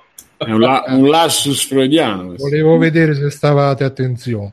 Comunque in chat stanno parlando di capitale sociale, capitale fantasma, capitale, il capitale, stavo dicendo ma praticamente Marx. Il, uh, però adesso non riesco, magari se mi scrivete un riassunto, ragazzi, dei concetti, perché non riesco a. Perché nel frattempo c'era De Benzo che diceva: Ah, mettete qualcosa che state senza webcam. Allora ho messo i video dei giochini al posto della mia webcam e nessuno mi ha detto grazie, grazie Bruno, metti niente, niente proprio. Questo è il ringraziamento e quindi spero che almeno vi piaccia. Stefano, ci fai un extra bomba, man. Ci fai un extra credit, Stefano? Va bene, cosa volete? Volete? Eh, mangi giù? Dai, volete, di, abbiamo parlato troppo di videogiochi. No, se no c'ho anime, un anime, un film anime. Se no c'ho... Che, che, che altre che ci, che ci, ci aveva? Allora Stefano, aspetta che Avevi detto di Osho ieri. Ah sì, è musica, oppure musica. Musica C'è anche Jumanji, ah, bello, Jumanji avevi detto di Osho ieri. Ah sì, oppure musica. Ha fatto un disco. Esatto. Sì, ah, sì, Osho ha fatto un disco. Sì, sì, si chiama... Ah. Eh... È con i Big Floyd ha fatto. Sì, sì, no, fi- featuring con tutti i Pink Floyd riuniti per No, cosa stavo dicendo? Ah, sì, eh, cosa, cosa preferite quindi tra tutte queste belle cose? Avete... Biggio, ti, le- no. ti, leggo Biggio gli extra credits pu- puoi parlare non ricordo cosa c'è allora. esatto Ciumangi, MF Doom mm-hmm. Ge- Genocide Organs sì. Black Panther Black, no, Black Panther, Panther toglilo perché mi, mi viene l'or- l'orticaria solo a nominare quindi l'extra credits di Black Panther è, è Osho che mi sono dimenticato e Osho, parlaci di Osho, dici un po'. Ah, pensavo che Black Panther è Osho, faccio, ma sì, sì, sì. diventa proprio interessante. Hai fatto tu la, il piscio. Ciao New Game eh... Plus, andate a sentire New Game Plus, bellissimo. New Game Plus. Ciao New Game Plus. Con Codolo, Andrea Semenix, che stanno parlando tutti picchiaduro ultimamente. e dobbiamo richiamare eh, un po' su, eh. Eh sì. Dobbiamo richiamarli all'ordine, in quel senso. Eh ragazzi, state, state esagerando. Eh, eh, eh. noi siamo il Bilderberg di NG Plus. Esatto. E comunque ho visto l'altro Osho. giorno ho fatto una piccola maratona e un documentario su Netflix eh, su Osho che si chiama Wild Wild Country eh, che narra le vicende di questo guru santone indiano che si è trasferito dal non sono mica Baba lo sai Baba? Eh, yeah, Wild Wild Country? Wild Wild Country. Ci sta Osho negro su, sui ragni steampunk no non era così? Sì sì. Sta la capire tra un po' è Wild Wild West si bravo, capita bravo bravo. Devi ridere. eh, applaudite Io non volevo esatto non volevo ridere non volevo darti soddisfazione sì. ho riso interiormente comunque eh, di cosa tratta questo documentario? Tratta in generale di tutta la, la vita, di tutto il percorso che ha fatto Osho eh, dalla, dalla, sua nascita come santone sino alla Una sua pagina con i meme in romano. Sì, esatto, oltre sia la sua pagina come romano, che penso che sia la cosa dietro della pagina c'è tipo uno dei più grossi fascisti della nazione Italia. Ma davvero? Così dicevano, eh, non sono no. sicuro. Ma... Vabbè che a Roma è poi geniale. non sembra neanche così difficile, eh, sinceramente, trovare dei fascisti a Roma. Oh, sì, la dritta, sì, dritta. Esatto. Comunque è, è, interessante perché Adesso tratta un po' tutte le che subito è fascista. le varie parti di, della vita di Osho perché lui inizia in una certa maniera mettendo in chiaro determinate cose, ovvero che lui vuole uniformare il, eh, le, le, le, dottrine occidentali a quelle orientali, creando una comune sostenibile, eh, basando quindi con la meditazione, l'amore libero, tutte le varie cose, stile un po' hippie anni 70, New Age anche, eh, con un sistema capitalista dove, dove, dove, lavoravi, vendevi prodotti di Osho e così via, eh, in modo da mantenere... Eh, ma che prodotti faceva Osho? Tu, tu era, c'era di tutto, dalle magliette alle tazze, cioè proprio il merchandising. Come free playing. Come, come free playing, come Nintendo, queste cose qui. Come tutti, tra parentesi. Cioè una normale, una, come se fosse una, eh, una normale azienda, mettiamola così. Hello Kitty. Esatto, come un Hello Kitty, però di Osho. Eh, comunque, eh, il documentario è abbastanza. L'ho trovato abbastanza imparziale, ma un po' troppo lungo, nel senso che intervistano sia persone ancora legate a Osho in una certa misura, per quanto appunto si possa essere legati a lui, dato che non è più in giro, e, e allo stesso tempo altre persone che sono uscite dal dal culto, persone che vivevano nella città limitrofa, e, insomma il ritratto che ne viene fuori è di una situazione molto eh, complessa dove si iniziano a scontrare eh, appunto la, la, la, la, vita reale con eh, la spiritualità e dove a un certo punto la parte spirituale va proprio a, a sparire o forse non dico che non ci sia mai stata ma mh, forse era una scusa per tutto il resto, non lo so. Questo è, come dire, non, non, ti dà, non è un documentario di quelli stile eh, Scientology Going Clear, dove Bello, appunto è tutto, che è un bellissimo documentario, quello però chiaramente tu sai che, eh, come dire, Scientology eh, malvagia, appunto, non è che ci sia molto da, da girarci attorno. Eh, invece in questo caso qui ti resta un po' qualche dubbio se qualcosa fosse andato storto, ma mh, mm, andando avanti ti rendi conto che c'era proprio qualche problema alla base da, da parte di Osho, da parte del suo, della sua cerchia iniziale. Ecco. Poi aveva un discorso spirituale anche valido, per carità. Eh, insomma, niente da dire, certe cose che dice lui sono assolutamente condivisibili, ma niente di, di trascendentale. La parola sbagliata, forse, però.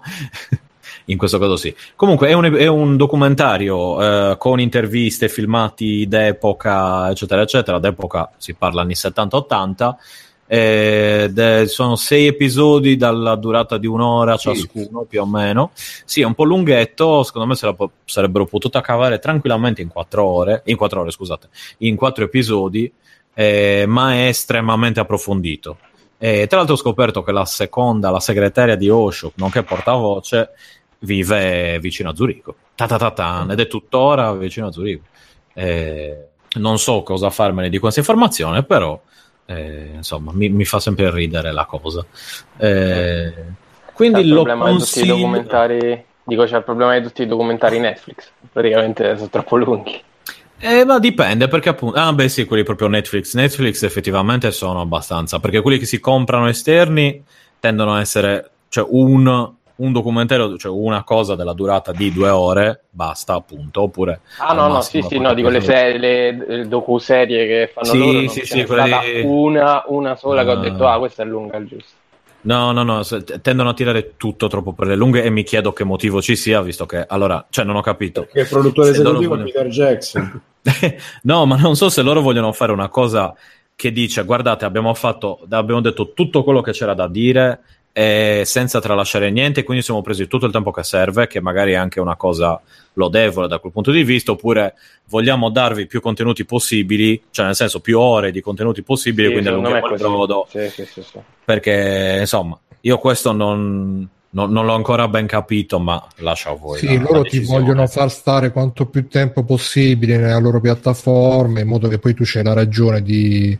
Uh, di rinnovare l'abbonamento in pratica eh, ti vogliono proprio far, far, prendere il vizio tra virgolette di stare davanti a sto cazzo di Netflix così quando, quando arrivi il momento di rinnovarlo lo rinnovi eh, esatto quindi magari dici oh mi manca l'ultimo episodio di, di quel documentario esatto, lì esatto. e mancano altre 10 ore quelle il cose motivo per cui le serie tendono a durare sempre tre episodi di troppo e quando ti sei già rotto il eh. cazzo Quelli, sì, esatto, quelli di Netflix. Sì, Però poi esempio, sai che, le serie scrivi tu, quindi in realtà qualcosa da metterci dentro la trovi. Ste, serie, ste, ste docu a un certo punto, sì, però a un certo punto cominciano a parlare veramente del fattorino che gli ha portato la pizza tre giorni prima. E eh, più o meno, cioè, in certi momenti cazzo. c'era davvero quella, la tizia che ti descrive come si muoveva la barba di Osho al eh, vento dai. e te lo descrive due o tre volte, cioè in diversi momenti. E dico, sì, vabbè, ascolta, tagliami questi 30 secondi. Se facevano i disegni fatto... come le rondini, io l'avrei sentito. Ma che in chat io il documentario l'ho trovato un po' moscio.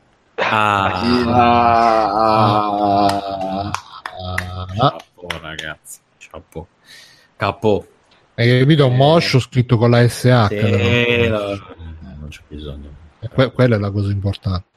Eh, cosa stavo dicendo? Ah sì e niente, quindi carino, ma appunto troppo lungo. E come idem, ultimamente tutte le serie Netflix sto trovando che siano davvero tutte allungate. Anche Glow, la seconda serie, che per quanto sia una bella serie, devo dire che mi ha. cioè, gli ultimi episodi ma, un po'. Potevano fare 13 puntate di. di. come cazzo si chiama lei? Elison Brie. Elison Brie che fa cose. Sì, esatto, a me andava benissimo solo lei. Eh, e... eh beh, eh beh. Cioè, tipo, la riprendono in casa, come ha fatto, cosa ha fatto tutto il giorno. Che io sto bella, eh, guardo, eh, tranquillo, la, la, ammiro a distanza. E... Una delle tope più atomiche che la ah, Terra... vado a cercare. Ah, Basta? Sì, eh, questo è uno. Ok, Quindi... Alessio, vai. Uh, vi do al volo. No, vai via, dicevo. Ah, va bene, ciao.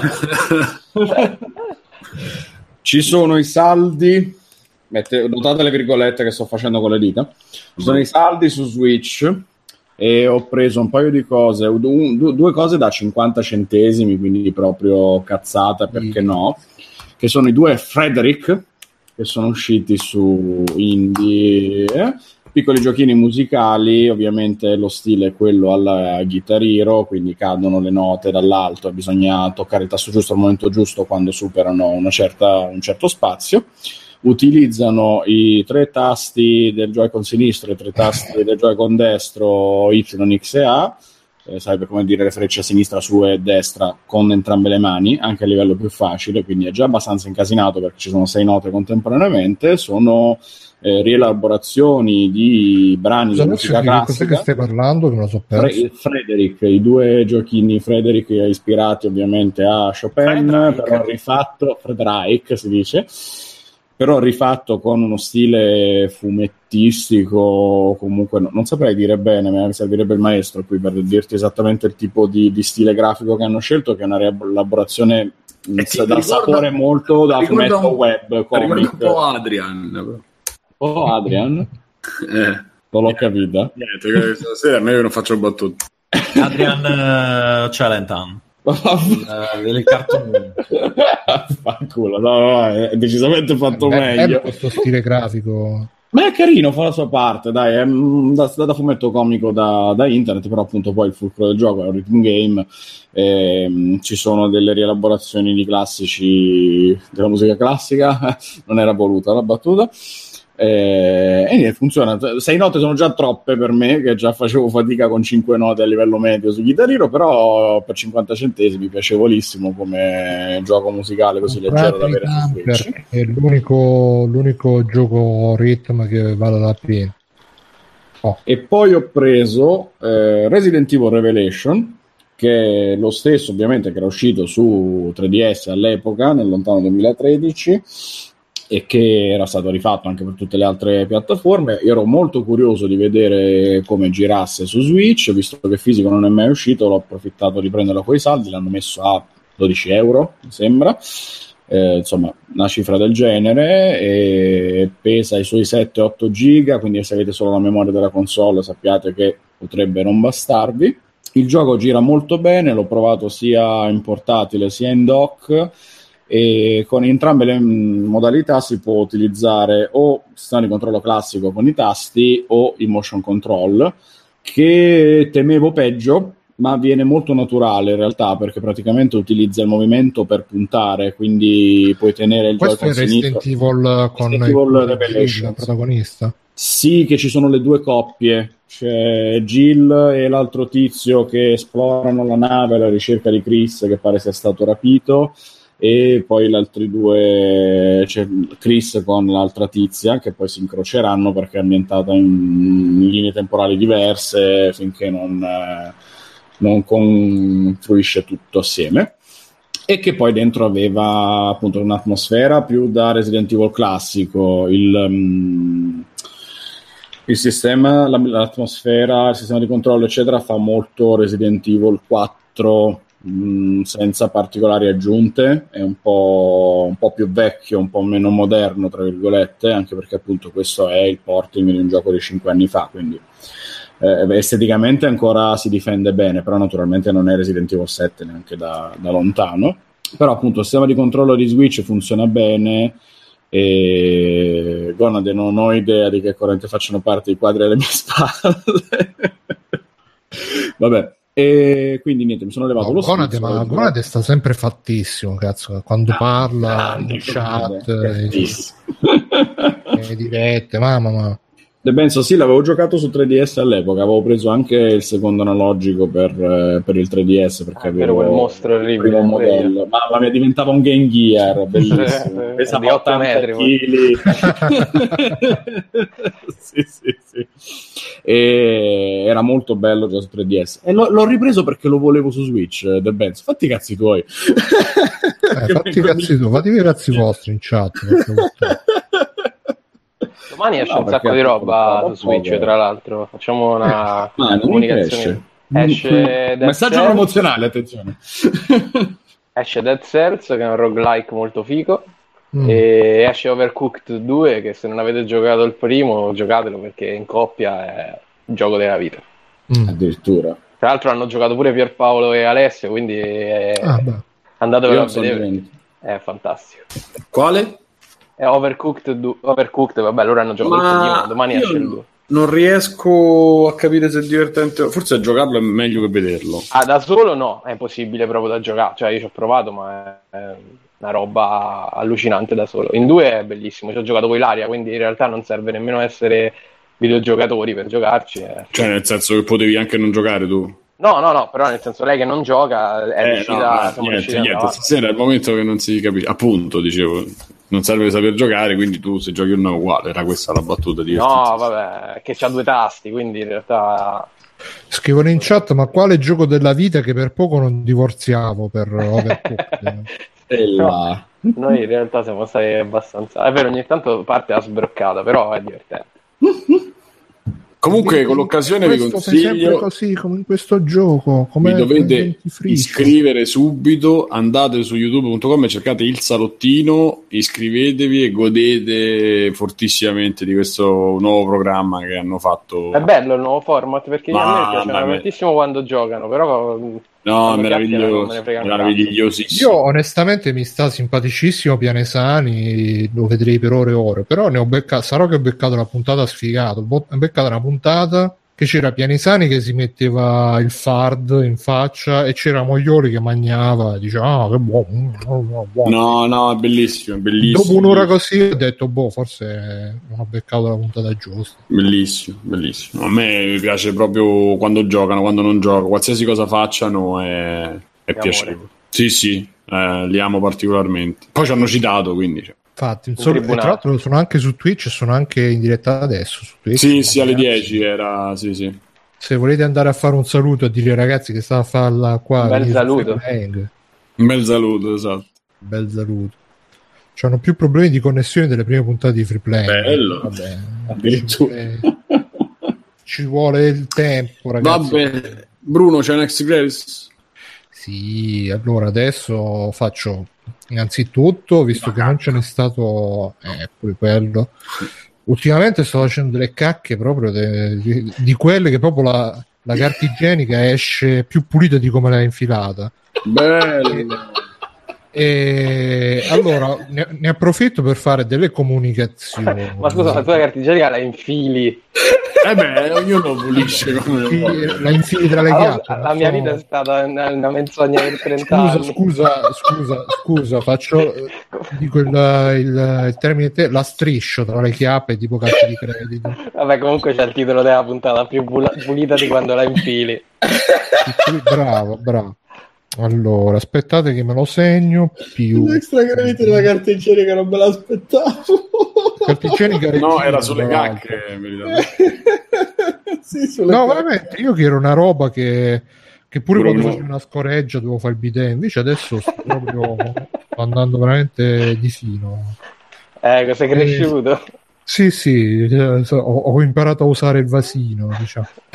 Eh... Prima era Sceco, ora vedo, grazie Bruno, New Game Plus Italia sulla chat. Sì, no, ma pure New Game Plus Italia, dati a sentire l'ultima puntata, la scena Codolo che fa l'amore con Codolo è, è una roba... Comunque, dicevo, ho delle comunicazioni da fare, ne approfitto. Intanto ho delle importanti comunicazioni da fare. Questa è la citazione della telenovela piemontese. Eh, ringrazio innanzitutto A79, non dico tutto il nome, che mi ha fatto un regalino su Steam, grazie. Eh, ringrazio tutti i Patreon, sono arrivati i soldi, grazie ragazzi. Ringrazio eh, Geralt e Fralisi di Piazza Omarel. Che aspetta, aspetta che esce la puntata, no? Quindi quando uscirà li ringrazieremo. Eh, ormai, sì, grazie. Andate a sentire Piazza Amarella che ci sono due ospiti d'onore. Due ospiti d'onore. E poi volevo dire, ragazzi, adesso il gruppo Facebook, visto che era un troiaio tutto mischiato, cioè eh, il trailer de- dei film sotto quelli vecchi che sono, sono scappati dallo per andare a vedere il concerto, la, la, la torta del cocaino, era tutta una merda, tutto mischiato. Ho attivato una funzione per categorizzare i post, volevo attivare i, i, come si chiama, i tag, solo che nel nostro gruppo Facebook non ce li ha attivati, la stronza di Facebook e, ah, tra l'altro dicono che è già uscita la puntata, è uscita oggi. Quindi andate ah, ecco, allora andate a sentirci due ospiti d'onore. Amico. E, ehm, e quindi ho, ho, usato una funzione di Facebook che si chiama Unità, che permette di creare delle specie di sottogruppi. Pagato dal PD? Sì. E se andate sulla pagina di Facebook, sul gruppo di Facebook, a sinistra sul desktop trovate unità, cliccate lì e trovate suddivisi posti in extra credits, news, eccetera. Oppure ho visto che anche su mobile adesso hanno messo sopra, sotto al titolo, c'è scritto unità e prova. È una soluzione temporanea per adesso, vediamo come va, però insomma almeno così, perché mi dispiaceva perché ultimamente c'è Sergio G che sta facendo un sacco di extra credits di giochi del 64, del Contro 64 che sta provando e per la prima volta perché non ha mai avuto il Commodore 64 mi dispiaceva che si andavano persi e quindi grazie Bruno per la quotidiana dose di OCD ma figurati Benzo mi viene così naturale e niente, dette queste cose, eh, così me le tolgo da, da, davanti al cazzo. Ricordatevi, ragazzi, che più tardi daremo la parola chiave. La parola chiave, chi, chi ce la scrive, vi diamo Desurge. Desurge. Ehm, e poi volevo leggere anche sta. La posso leggere questa letterina che ci hanno mandato? È piccola. Sì ci ha scritto Guido F che ci ha mandato un po' di chiavi anche per, per Steam che poi riuseremo per le prossime puntate. Ragazzi seguite Freeplank che vi, vi rimpolpate la vostra libreria di Steam da poveracci con tre giochi. Invece con Freeplank ci avete Freeplank ti premia. Infatti avete anche voi il mitico backlog ci scrive Guido F, vi ascolto sempre e vi faccio una mini recensione del vostro gruppo. Simone PDSino Radical Chic, neanche Pidino, P- neanche Pidino, PDSino, bacchettone ma simpatico, come quelle Grassottelle. Vuoi dire qualcosa Simone? Mm, non so se la querela partirà multipla o singola, però vai poi ti passi il nome sì. Il signore è già Mirko, stato arrestato. Mm. Eh, Mirko fa sempre qualcosa d'altro quando guardo un film e non capisce metà delle trame, ma è simpatico, mm. quindi mm. questa la dedichiamo a Mirko. Biggio fortissimo, ma si fa troppe canne nella fredda Svizzera. Biggio, ti stai facendo le canne? Magari, cazzo. L'ultima eh, canne che mi sono fatto sarà successo 15 anni fa. Ma di la verità, eh, dai, una fredda Svizzera. Sarei ben felice di farmi. È una fredda Svizzera che, tra l'altro, poi Biggio se ne arriva. Noi che stiamo qua a scioglierci, arriva Biggio. Ma do, ragazzi, qua fanno 21 gradi. Ma che cazzo di ci sono 35 oggi? C'erano, non c'è un filo d'aria. Che filo d'aria? Stiamo in mezzo alle montagne, qua, eh, eh, appunto, proprio che sono in mezzo alle montagne non arriva il vento. E poi ci scrive anche Ingegner Michele un grande, che sarà l'ultima volta che è stato ospite, sarà stato Free Playing 24, tipo, vabbè.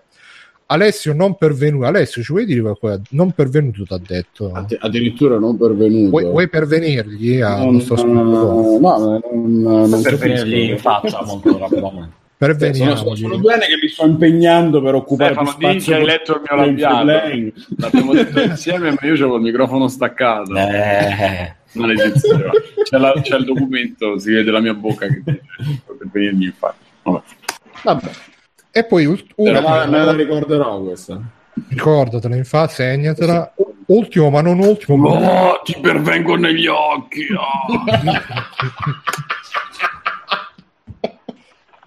Dicevo, ultimo ma non ultimo, Bruno, puntini puntini, sindaco del mondo al più presto. Grazie Guido F di questa, di questa fiducia. Quando mi candiderò sarei il primo che avviserò per fare il sindaco del mondo. Siamo io a Funari a fare i sindaci del mondo. A fare tutto Funari. E, sì, sì, eh, fare tipo Stalin dei Simpson. E, come extra credits io vi propongo veloce veloce un anime che si chiama High Score Girl che l'ho iniziato a vedere oggi e um, sono uscite finora quattro puntate. Praticamente la trama è che ci stanno questi due bambini delle medie un ragazzino e una ragazzina che sono appassionati di videogiochi e stanno sempre in sala giochi ed è bellissimo perché fanno vedere tutti i giochi degli anni 90 perché è ambientato negli anni 90 e quindi fanno vedere proprio i giochi veri, fanno vedere proprio le schermate dei giochi, loro che ci giocano.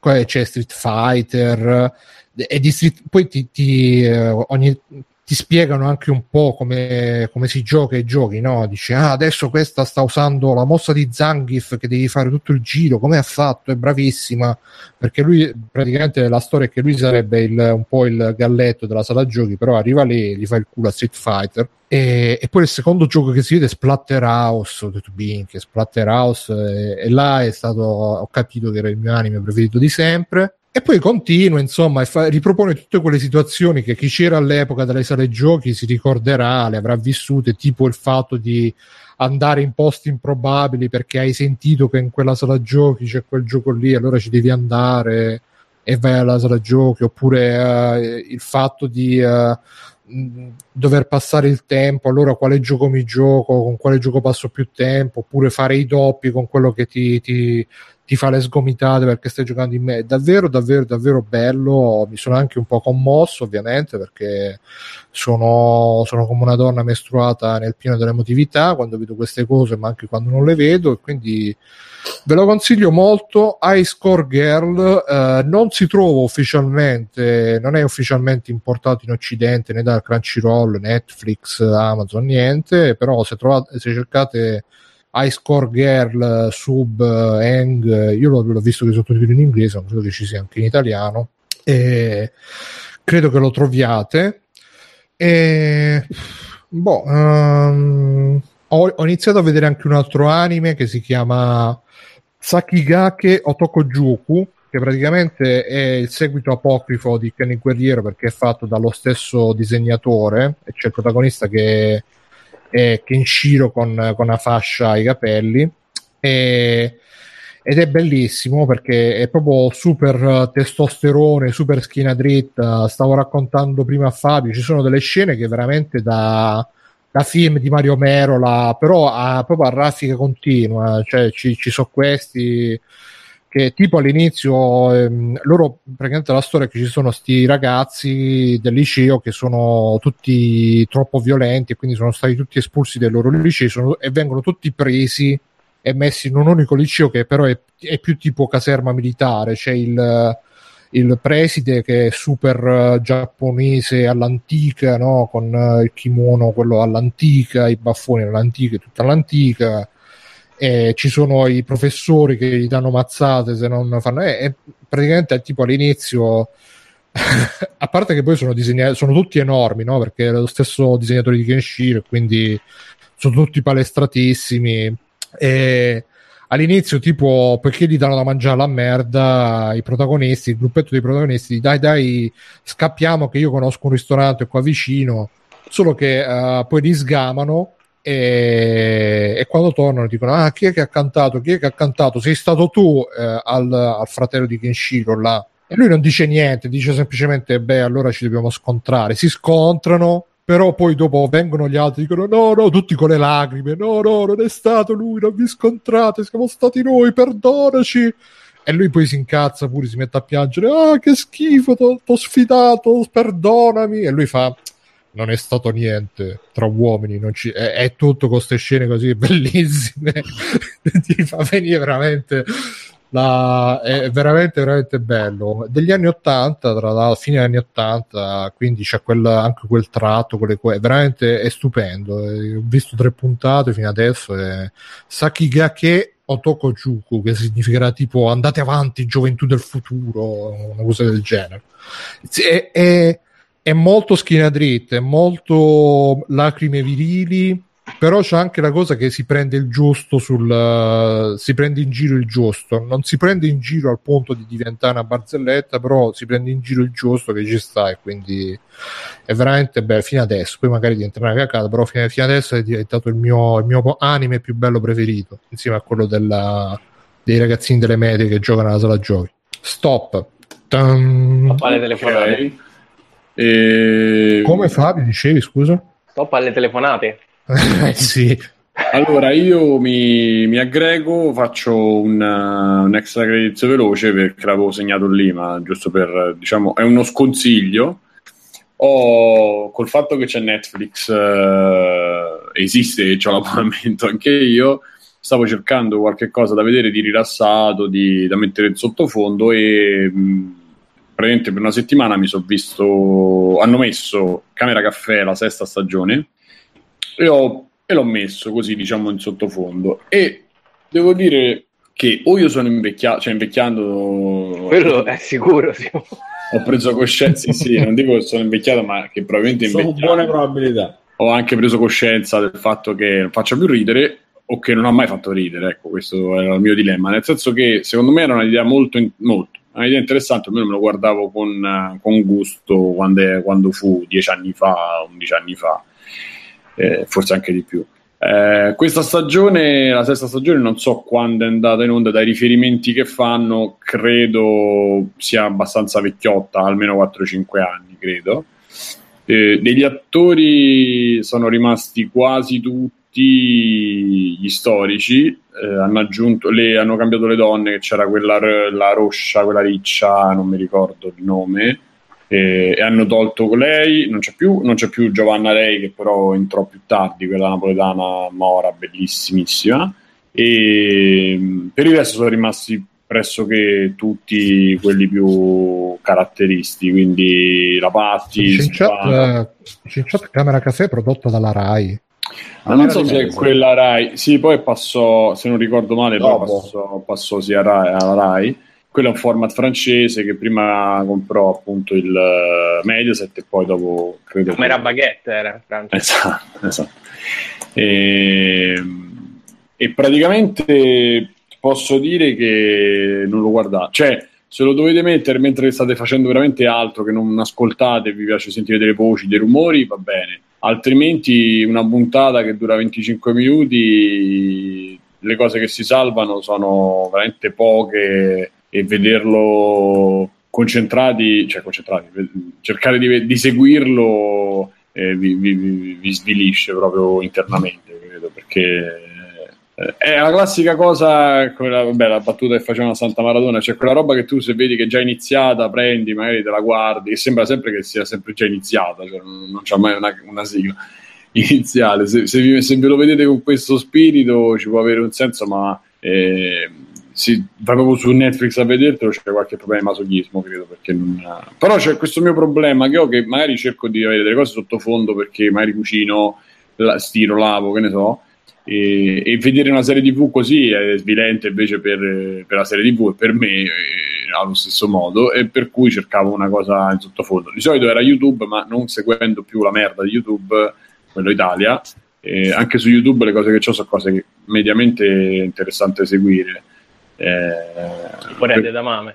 Eh, per esempio le da mame. eh, per, per, cui insomma lo sconsiglio, ecco, questo lo posso... Dicono in chat che l'attore che interpretava Olmo, che scriveva anche le puntate, sì. è stato mandato via male male. Questo non lo so, lui ancora c'è nel, in, questa, in, questa, stagione, ancora c'è, tra l'altro è super dimagrito lui. E mi pare poi che sia lui che è gay, tutto sì, lui infatti era stato estromesso praticamente dopo che aveva fatto coming out, aveva fatto sa, il video su YouTube dove raccontava la storia, mi piace Nutella, mi piace che aveva detto, aveva fatto questo esempio. Sì, sì, sì, me lo ricordo questa cosa. Eh. E quindi mi ricordo bene quanto fosse collegato, ma mi ricordo che era più o meno quel periodo lì, quindi probabilmente c'era un legame di qualche tipo col suo aver fatto outing, eccetera. Ma poi loro sono anche mediamente bravi, Paolo e Luca e Paolo comunque tengono, riescono a tenere un po' la cosa e diciamo che poi è scaduto, scade perché va a finire sempre la stessa maniera, c'è sempre quello che gli mena, le, le, c'è, sono sempre quelle scenette che poi diventano quelle dei, dei film di Vanzina, insomma, quindi nel senso i meccanismi sono sempre quelli e, e, sono riproposti qua perché comunque il format alla fine secondo me andava bene per boh, 3-4 stagioni, poi non c'ha più molto da dire perché le cose sono sempre le stesse, il meccanismo è sempre lo stesso e anche la location è sempre la stessa, quindi insomma. E poi vabbè, c'è questa cosa che ci sono i cameo, e chiaramente ce n'è uno di, di Miriam Leone che è una roba...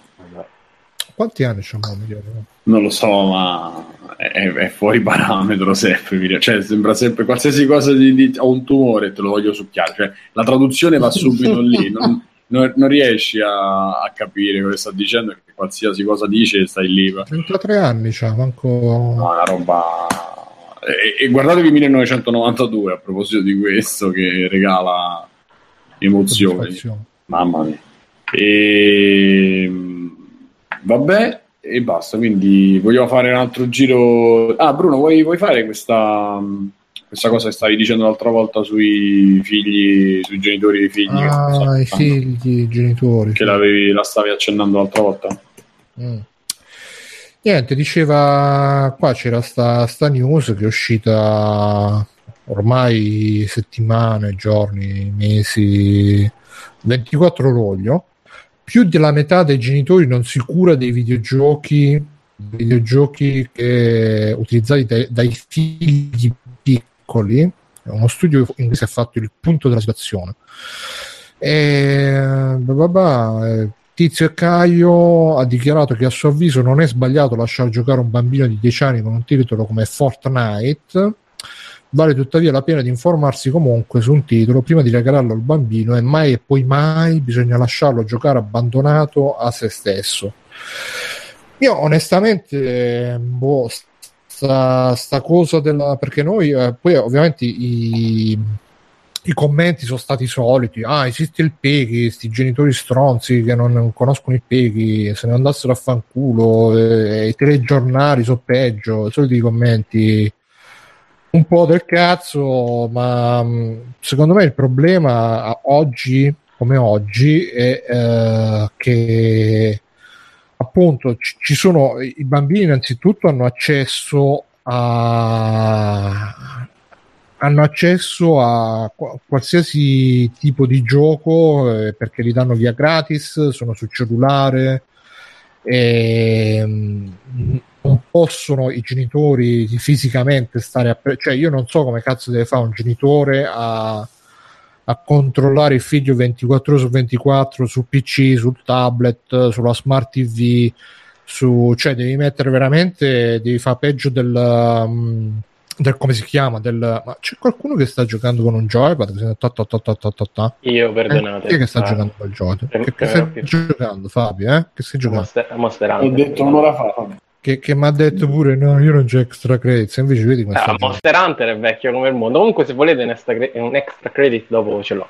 Hai visto che se ti sforzi è Monster Hunter no, no. e quindi insomma io non so come cazzo deve fare i genitori perché poi alla fine eh, tu dici gli blocchi la carta di credito ma ci sono i giochi gratis. Eh, gli blocchi questo però eh, il modo lo trovano e quindi eh, mi stupisco anzi che sia che sia più di metà e, che non sia proprio il 100% delle persone. Poi, oddio, qua c'è scritto proprio non si preoccupano di quello che giocano i figli e quindi uh, più della metà dei genitori consente ai propri figli di giocare con videogiochi non adatti ai minori senza la supervisione di un adulto e senza neppure conoscere in anticipo i contenuti del titolo in oggetto.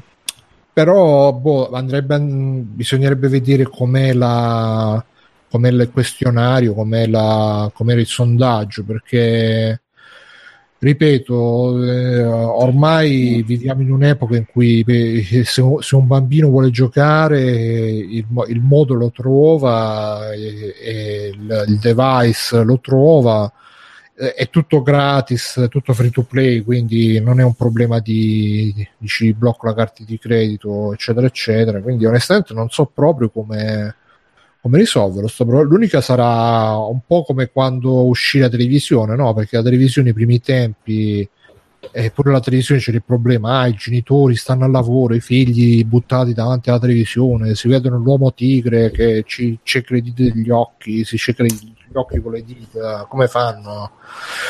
E là è, l'unica è di, secondo me, di, boh, di andare dal bambino e di dirgli ciao, Gigino, senti, ma lo sai che questo e quell'altro perché mi, mi, appaiono le pubblicità degli assorbenti? Su... Però c'erano due cosce, quindi non è che ci dispiace. Sì, sì, no, infatti quella pubblicità è molto... C'è la donna che gli si impicca la gogna nell'ascensore. La gogna. La gogna. Cioè, io so, sono un uomo di mezza età e mi, fanno, e mi fanno le pubblicità delle donne di mezza età perché? Chissà che hai cercato su YouTube. Eh, E, ehm, e, quindi, boh, questo è il mio parere, che alla fine basta, basta ragazzi di dire sempre questi genitori, perché per me fare il genitore è, è il mestiere più duro del mondo, e soprattutto di questi tempi che che poi eh, che, che, giocano ai giochi visitati ai minori è il minimo che gli può, che gli può capitare. Cioè basta che qual, qualche amichetto gli dice 4chan Yupo ma, ma neanche Yupo 4chan eh, non so se Rotten esiste ancora ma Rotten quelle robe là è altro che Fortnite senza la supervisione di quindi boh non lo so ci, ci, ci voleva Mirko per sapere un po' lui che ne pensa visto che lui è papà però Posso alla fine, secondo me, la cosa è un po'. Mi viene da dire che è un po' metà strada, nel senso che Uh, da una parte, non, essendo un sistema capitalistico il nostro che comunque è intenzionato alle vendite, al profitto, eccetera, uh, la tutela è talmente minima e gli avvertimenti sono talmente minimi che uh, tutto sommato in alcuni posti, come in Italia, per come l'ho vissuta, la, vivo, la vedo io, l'ho vissuta io, e c'è, è come se non ci fosse la, la classificazione dei videogiochi.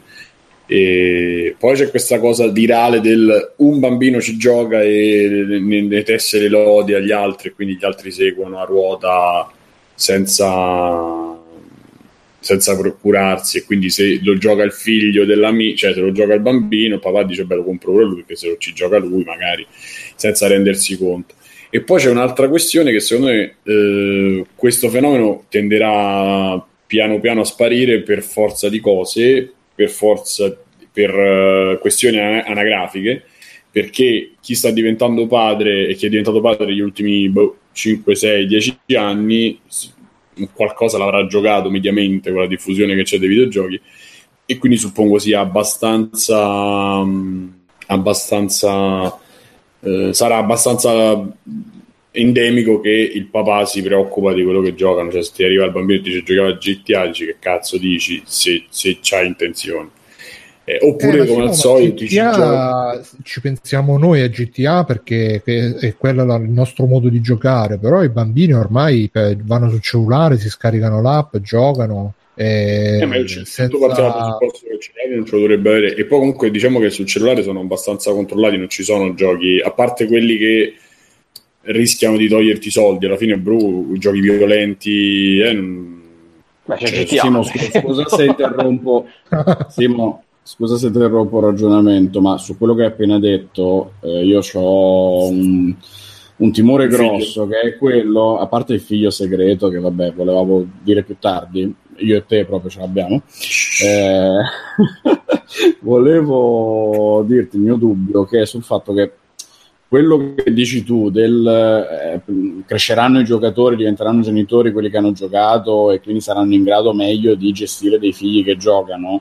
Il dubbio mio è che invece si genererà, come è già successo con quelli che guardavano Ken il Guerriero e oggi commentano io ho guardato Ken il Guerriero e non ho mai ucciso nessuno, succederà la stessa cosa. Cioè io giocavo a GTA Vice City che avevo 8 anni e non sono diventato spacciatore.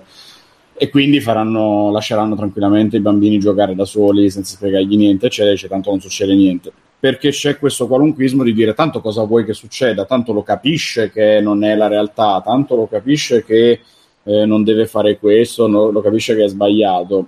Mm, questo ovviamente portato da quello che può essere la mia esperienza, di quello che leggo eh, su internet, su Facebook, sui social, di come reagiscono mediamente le persone, soprattutto nei gruppi di videogiochi, nei vari commenti a notizie di questo tipo, e eh, peggio ancora dalla, dal vissuto di prima mano che ho da dieci anni di negozio e dieci anni di gente che vedo comprare videogiochi a bambini e che quando gli spieghi guarda che quello non ha contenuti adatti per loro, e eh, vabbè, vedi peggio in televisione. Io non ho mai capito che cazzo di programmi girano in televisione che i bambini vedono. No, no, è una cazzata, è una cazzata che viene. Molto è, è, è, la, è la classica eh, scusa, ma ma come diceva prima Bruno, c'è un problema grosso, cioè fare il genitore è un lavoro tremendamente difficile, io sono sicuro di questo, non sono genitore, ma, ma sono d'accordo con quello che dice Bruno, perché effettivamente I genitori devono lavorare e i figli stanno a casa, stanno a scuola, stanno con gli amici. È un casino probabilmente riuscire a coniugare tutto perché il tempo è poco e perché tu sei uno. per quanto ti puoi alternare nei turni, oggi ci sono sempre meno lavori che prevedono la possibilità di alternarsi e di stare o il padre o la madre o che cacchio è per eh, guardare i figli e, e seguirli. Quindi, mo, a prescindere dal gioco, è anche la quantità di tempo che ci passano davanti, è anche lo spiegargli appunto come digerire certi contenuti piuttosto che altri, eccetera, che rende un problema tutto questo. Non è che automaticamente gioca una cosa e diventa un criminale, eccetera, eccetera. È tutta una questione molto più. Infatti, il lavoro va fatto a priori, non va fatto nel momento in cui c'è l'età adatta per i videogiochi. Non si mette un bambino, io li vedo i clienti del mio negozio che magari vengono col figlietto con un ragazzino di 5, 6, 7, 8 anni, gli ammollano il telefono e lo mettono davanti a YouTube o davanti a qualche gioco eh, di questi, diciamo, de- più o meno deliranti, innocui, poi match 3 o cose del genere. E questa cosa non si fa stai con me, stiamo per negozi, vieni per negozi, ti rompi il cazzo, come, se, come fanno le persone. Sai?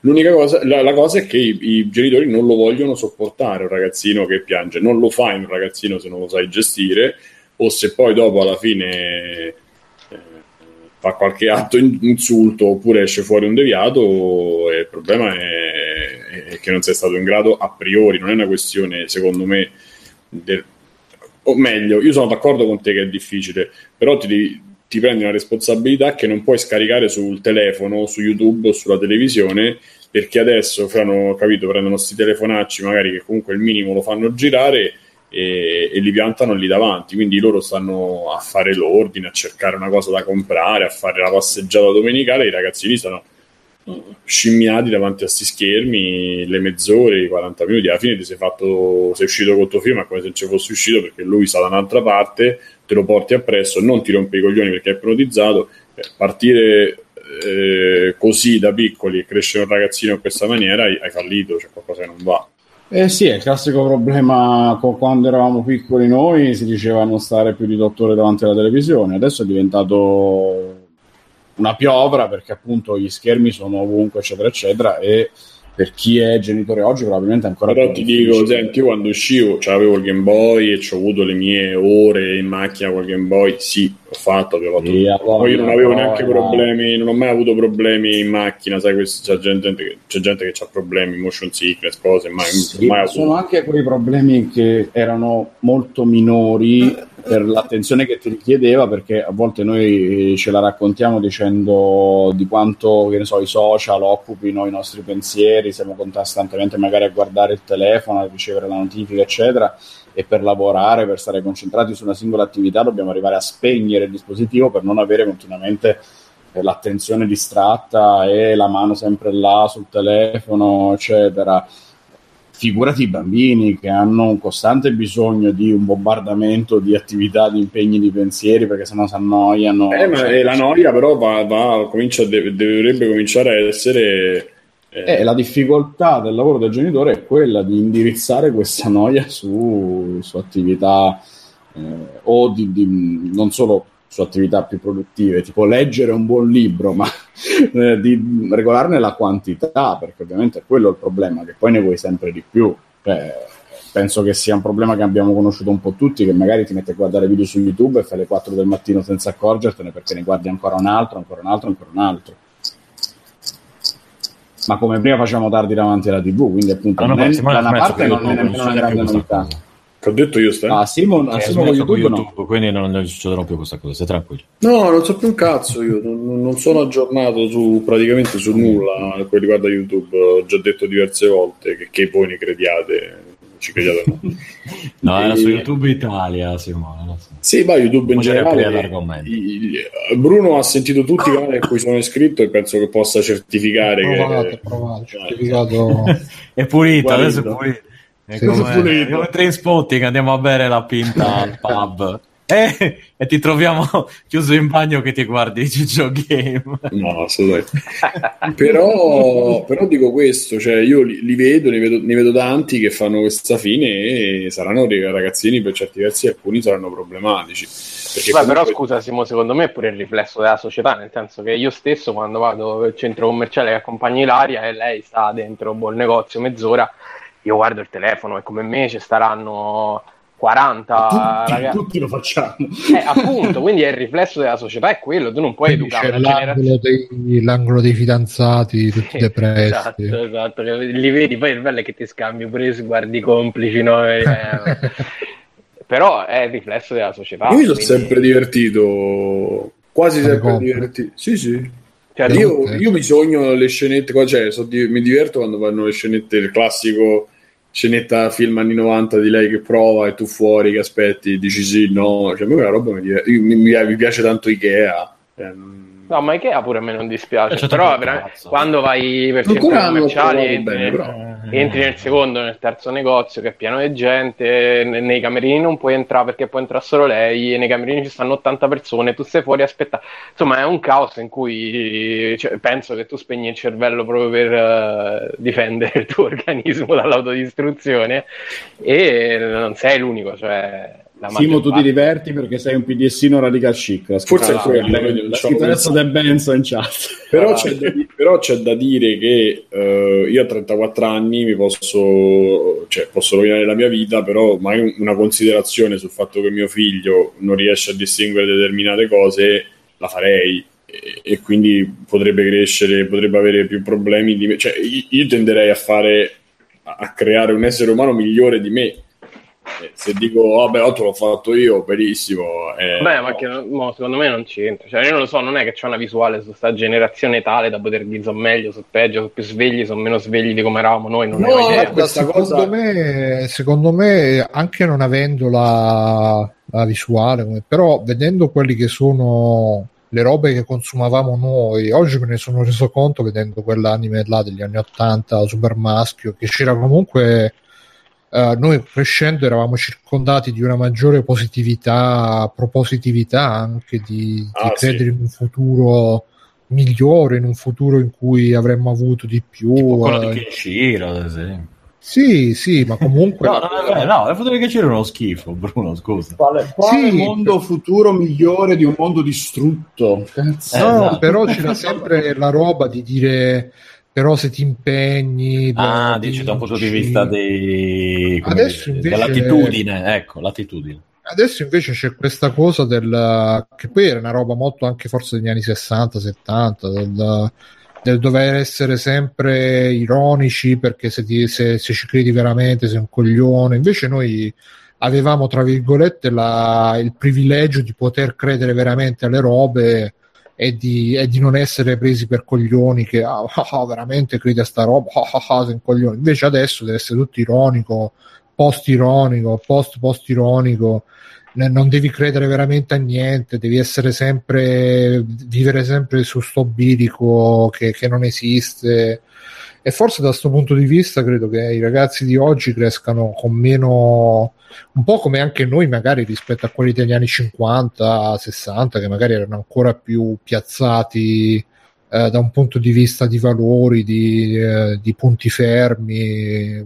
Non lo so credo che questa generazione che sta che sta arrivando è, è così ed anche forse mh, più a contatto forse con le incertezze, con le insicurezze del mondo, per cui non, forse fatica un po' più di noi a farsi una non lo so, a farsi una visione anche più positiva del mondo. Magari vivono. No, no, quello è perché noi stessi non ce l'abbiamo una visione del futuro. Quindi, figurati una generazione da adesso come può avere una visione del futuro che non esiste per noi. Esatto, esatto. Per cui, a, boh, pro- poi... a, proposito di visione del futuro, Conate 4 in chat ha scritto la storia dei telefoni. In metro, quando non è pienissima, vendi 15, 15 metri di persone sedute ai lati 4 a 4 con la testa bassa sul cellulare, è un po' creepy, effettivamente. Ma sì, ma il problema. Bah, il problema... Prima li vedevi con la testa bassa sui giornali. giornali. Eh, il problema non è quello, il problema è impostare una società che comunica, non è una questione di, secondo me non è una questione di telefono, di giornale, di giornale di manga, perché io me le magari avevo il PSM, poi avevo il Game Boy, la PSP, eh, però il, il, discorso è non, non instillare, per esempio, no, la paura di, di, una persona che ti sta davanti perché potrebbe essere uno scippatore, uno stupratore, un, un negro, quindi racchiude tutte e tre, eh, un romeno che ti dà la bottigliata, cioè non instillare questo e, e, far vedere che alla fine con le persone ci puoi avere anche un rapporto, non nel senso diventi amico in metro, però comunque che non, non devi aver paura di, di, di, di comunicare e di guardarti intorno. E può no, quello, sì, quello, è, quello, è, un problema. Eh, io credo sia più legato a questo il problema che poi la gente sta sul telefono che non...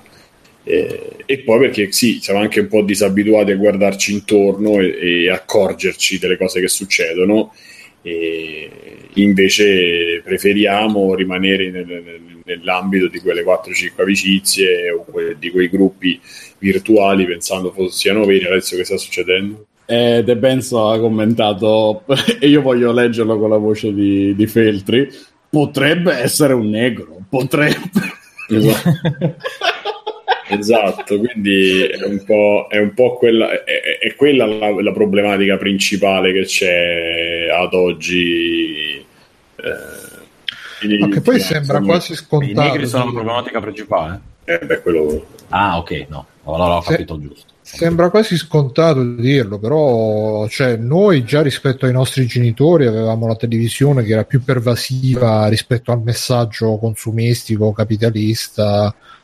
del, di queste corporazioni che ci vogliono far spendere, ci vogliono istruire a, fin da piccoli a spendere, a diventare bravi consumatori. Però eh, era già era limitato alla televisione, però rispetto ai nostri genitori era molto più pervasivo. Adesso invece ci sono i cellulari e le robe che sono molto ancora più pervasivi rispetto alla televisione, quindi anche gli stessi rapporti sociali che sono tutti mediati attraverso queste, queste applicazioni, Facebook, cioè noi non ce ne rendiamo conto ragazzi, però eh, quando, quando era iniziata internet eh, magari parlavamo con le persone su Irch e, e, non è che ogni tre cose che scrivevamo ci beccavamo una pubblicità in mezzo, parlavamo ah, e basta. Beh, certo. Adesso invece uh, se, se, tu ti scrivi su Facebook con una persona comunque ti, ti appare la pubblicità, ti appare guarda che questo ha fatto la, la storia è ancora più pervasiva come roba e non so veramente dove come finiremo se, se magari, magari può essere la solita roba che stai diventando vecchio e quindi vedi le cose più nuove con diffidenza però io, guarda io dal, dal, canto mio non, non, lo vedo con diffidenza ma vedo che c'è una profonda eh, un profondo isolamento un auto-isolamento eh, delle persone e che quindi questo siamo, siamo arrivati al punto di, di, di non ritorno no? al, al, rovesciamento delle cose dove eh, prima aveva un senso comunicare in maniera così estensiva con IRC, con Messenger di MSN, con, ma anche Facebook iniziale, diciamo. Adesso c'è un, un, picco, ma penso che sia proprio personale di ogni profilo, no? c'è un picco dove poi arrivi e rimani incastrato in, quel, in quella famosa bolla che diciamo sempre, che è una zona comfort ancora meno, eh, come si può dire, ancora meno eh, impegnativa, perché non, prima magari ti contattavi su Messenger, però poi uscivi. Oppure... Adesso con la facilità delle reti, con la facilità, i giga su, su tele... prima io uscivo da casa, non è che ci avessi poi la possibilità la possibilità di chattare tutto il tempo. Quando le prime volte avevo l'iPhone 3GS e mi ero fatto l'abbonamento e che avevo dei giga e potevo chattare, per me era una guarda, c'ho il messenger sul telefono, mi sembrava, e parliamo di cinque anni fa, cioè noi stiamo parlando, per me era proprio la rivoluzione del mondo, Whatsapp fu proprio eh, il delirio da quel punto di vista, le seghe, gli sms, infatti eh, se vedi le persone più giovani è difficile che tronchino le parole, invece mi trovo con tanti coetanei, tra virgolette, che fanno il non senza la O, anche se quello poi è un vezzo, il comunque, i che per fortuna sono spariti, e invece le generazioni nuove questa cosa non ce l'hanno praticamente più. perché non hanno problemi di, di, di spazio e di, e di, impoverire il messaggio, no? il, il, la forma.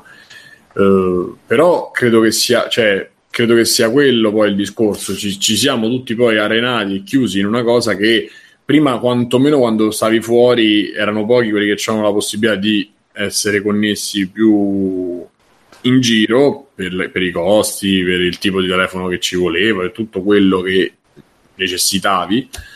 E invece adesso la cosa è molto semplice, per cui il costo, cioè il, il, l'impegno, ripeto, l'impegno, lo sforzo che devi fare per avere una interazione sociale e quindi avere quel minimo feedback di dire ok, non sono una persona che ne so sola, non sono una persona, cioè ho la mia, la mia cricca di persone, ho il mio gruppo WhatsApp, il mio gruppo Telegram e il mio gruppo Facebook dove, dove comunque 24 ore su 24 mediamente c'è qualcosa e qualcuno che risponde o a cui posso scrivere e non mi faccio manco il problema di ma forse stasera dovrei uscire e vedere delle persone vere eh, oppure te lo fai di meno perché, perché lo sforzo è, è, molto minore e la resa non dico che è uguale no, è quello è relativo Simone quello è relativo perché alla fine onestamente se io dovessi dire tutte le volte che sono uscito da ragazzo mi sono sempre rotti i coglioni un po' so io che non sono socievole ma anche un po' era che non erano le persone giuste che mi davano gli stimoli giusti quindi stare sempre a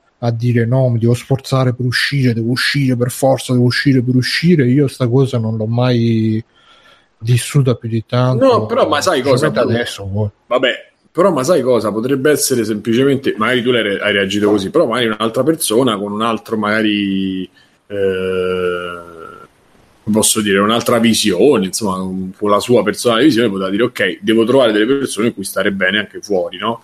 E quindi magari cominci a uscire con più persone per trovare quelle più adatte a te e dire ok, posso organizzare una cosa e sta bene.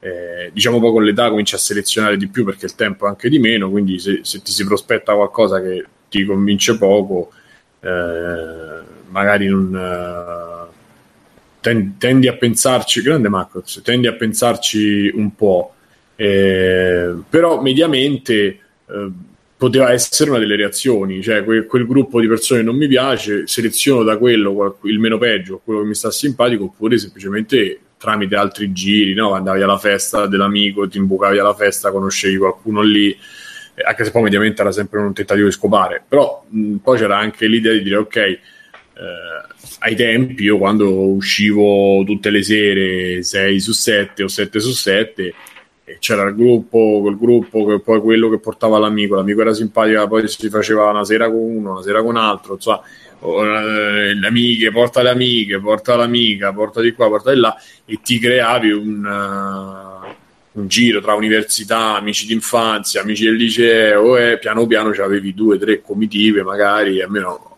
mi capitava e frequent- oh, frequentavi quelli, poi c'erano gli amici, quelli storici che magari sono pochi, sono 4-5 un po' selezionati e a giro ti frequenti. Se uno non c'ha neanche la spinta, perché cioè magari l'alternativa era stare solo a casa a guardare la televisione o, le- o a leggere un porno, che cazzo ne so, e alla fine dici ok, pa- prendo esco. Eh, poi io per esempio non ho avuto la fortuna, di avere un fratello una sorella dentro casa, e che, oppure avere dei coinquilini, perché quando c'è coinquilini magari la sera stai insieme e dici tu cazzate hai fatto serata, se stai da solo eh, non fai la serata, cioè ti prendi e fa qualcosa. Scrivono in chat, eh, scrive, c'è da capire più che altro perché decidiamo volutamente di farci bombardare quando potremmo benissimo non guardare e cellulare. Allora qua secondo me c'è da capire uno che comunque tutte queste app si basano su meccanismi psicologici che creano dipendenza e il fatto stesso che ormai non appena vedi il segnetto delle notifiche non riesci a stare senza, senza vedere che cazzo è perché potrebbe sempre essere la figa che è amica del tuo amico che ti ha visto e ti vuole trombare e stai sempre là e quindi via così. E secondo che appunto sono, sono robe che si sono inserite nei nostri rapporti sociali. I rapporti sociali sono uno dei bisogni base dell'uomo e queste app le hanno parassitati e, e li hanno li hanno resi uh, addictive e, e, li hanno monetizzati perché ripeto eh, stavo vedendo prima la, il mio feed di Facebook ogni due o tre post uh, o è una pubblicità o è qualcuno che condivide un trailer una pubblicità o è qualcuno che condivide un sito quindi alla fine è tutta una monetizzazione di monetizzazione. Poi c'era Pierre che diceva ciao a tutti ciao a te già dalla mia generazione ci si isolava col Walkman dal mondo, adesso è cambiato solo lo strumento. Ma sì, ma sicuramente eh, il Walkman, le robe ti davano il, il coso per, però è, è, la quantità che è diversa perché adesso con, con i cellulari eh, ti puoi veramente stare le ore con. Eh, e questo secondo me personalmente io lo preferisco perché alla fine cioè, non è che quando vado in giro per strada ho tutta questa sta voglia di scambiare parole con quelli che, che, vedo in giro per strada. Se l'alternativa è di, di camminare da solo, di stare da solo senza, senza, interagire con nessuno, preferisco almeno quel tempo impiegarmelo per, per sentirmi qualcosa che mi piace nelle orecchie. Però sicuramente il problema poi è quando invece magari stai in un posto che so in un dove in teoria dovresti socializzare, invece però ti metti sto cellulare davanti perché è più facile stare lì a, a cellulare, cellularizzare invece che scambiare una parola con quello che c'è di fronte, con in teoria dovresti scambiarci. A me è capitato magari che stavo a pranzo con qualcuno e invece di parlare con questo magari buttavo l'occhio sul cellulare o che ne so, oddio non mi è capitato tantissime volte però un po' la, un po' la tentazione c'è ogni tanto è la scusa che si usa per non interagire con gli altri. A volte sì, a volte sì, quando, quando non sai che dire ti, ti, metti là, ti guardi ciavolare, vedi un po' che cazzo è, ti passa il tempo. Anche perché, ripeto, per alcuni l'alternativa sarebbe di mettersi là e basta a guardarsi, a guardarsi le dita dei piedi, allora è meglio almeno vedersi un cellulare a sto punto, secondo me. Poi non lo so. Vabbè, ehm, vi vado ad andare in chiusura? Per me va bene. Va bene. Ok. Beh. Benissimo, benissimo, benissimo. Con questo, questa nota un po'. La parola magica, la parola magica. La parola magica. Stefano, vai di parola magica. Uh, la parola magica è uh, transaminasi. Okay. ok, ragazzi, allora chi ci scrive su info chiocciolafreeplank.it e scrive transaminasi, il primo che ce lo scrive becca una key di The Surge per Steam, bellissimo gioco, bellissimo. transaminasi. Se, se lo scrivete sbagliato non vi preoccupate, l'importante conta il, il concetto. Pensi, un po' come la della Birmania.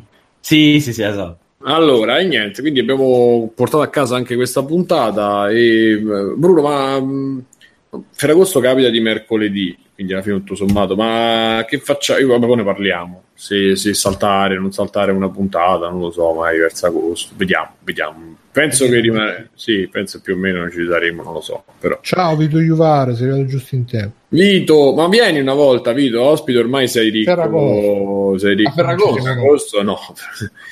ormai sei ricco, possidente, non ci, non ci fili più. Poi parliamo. Vabbè, quello è sempre stato ricco, possidente, ma vabbè. Allora, puntata 310 di Free Brain, Free Brain. Io sono stato Simone Cognome e come ci sono stati Bruno Barbera. Ciao, ciao a tutti. Alessio da negozio di vita di Matteo. Ciao ragazzi, ciao a tutti. Stefano Biggio Cast. Ciao ragazzi, ciao a tutti. E Fabio De Felice. Ciao ragazzi, ciao a tutti. E Mirko Calaterra di Sia Lieve, lo aspettiamo alla prossima puntata. E tra l'altro, Alessio, te lo dico adesso, poi tanto ne parliamo dopo. Però quella roba che volevi fare con lo stream, se ce la organizziamo, magari viene carina. È legale, mi dispiace. Ora ne, ne parliamo. Ma che vuoi fare? Vediamo, so. vediamo, Il problema è che si vedono i tatuaggi, quindi devo coprirmi le braccia. Perché se no, perché no, non puoi farlo? Se non mi si riconosce, capito? No, eh, ah, niente, se no non mi capisco. Ok, ok, ok. Esatto, su Chaturbate, no, per esempio. Sì, poi ragazzi, io ve l'ho detto, i bambini. C'è anche il problema dei peli rossi, però quello, vabbè. Eh, vabbè, quello. Vabbè, quello non è un problema, Simo, lo sai. Eh, lo so. Vabbè, e grazie a Backsoft che comunque ci cura in qualche maniera sempre cura. e cose, ci cura. Ci cura generale. Curaci, curaci. esatto. e, e, mamma mia, grazie alla chat www.freeplaying.it andate su Inst- sì, Instagram, su iTunes. su Telegram, ragazzi, venite su Telegram. su Telegram. Doctor, su Telegram, venite, venite su Telegram, venite su iTunes, metteteci le 5 stelle, fate la recensione, chi non, abbia, chi non l'ha ancora fatta, perché a noi ci piace tanto, magna e beve, perché non ci piace de lavorare. E abbracci e baci, ciao, fate ciao. Ciao, ragazzi, ciao, ciao, ciao, ciao, ciao, ciao ragazzi, ciao a tutti. Conan, qual è il meglio della vita? Schiacciare i nemici, inseguirli mentre fuggono e ascoltare i lamenti delle femmine. Questo è bene.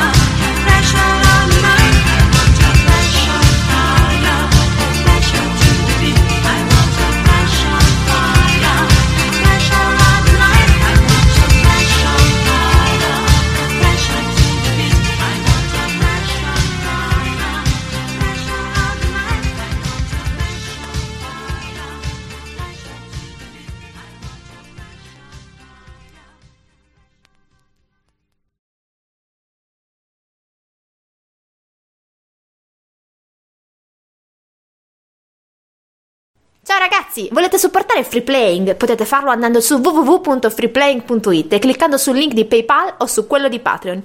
In più, Free Playing è anche affiliato a Amazon e riceve una piccola commissione sugli acquisti fatti tramite il banner Amazon presente sul sito. Ciao e grazie!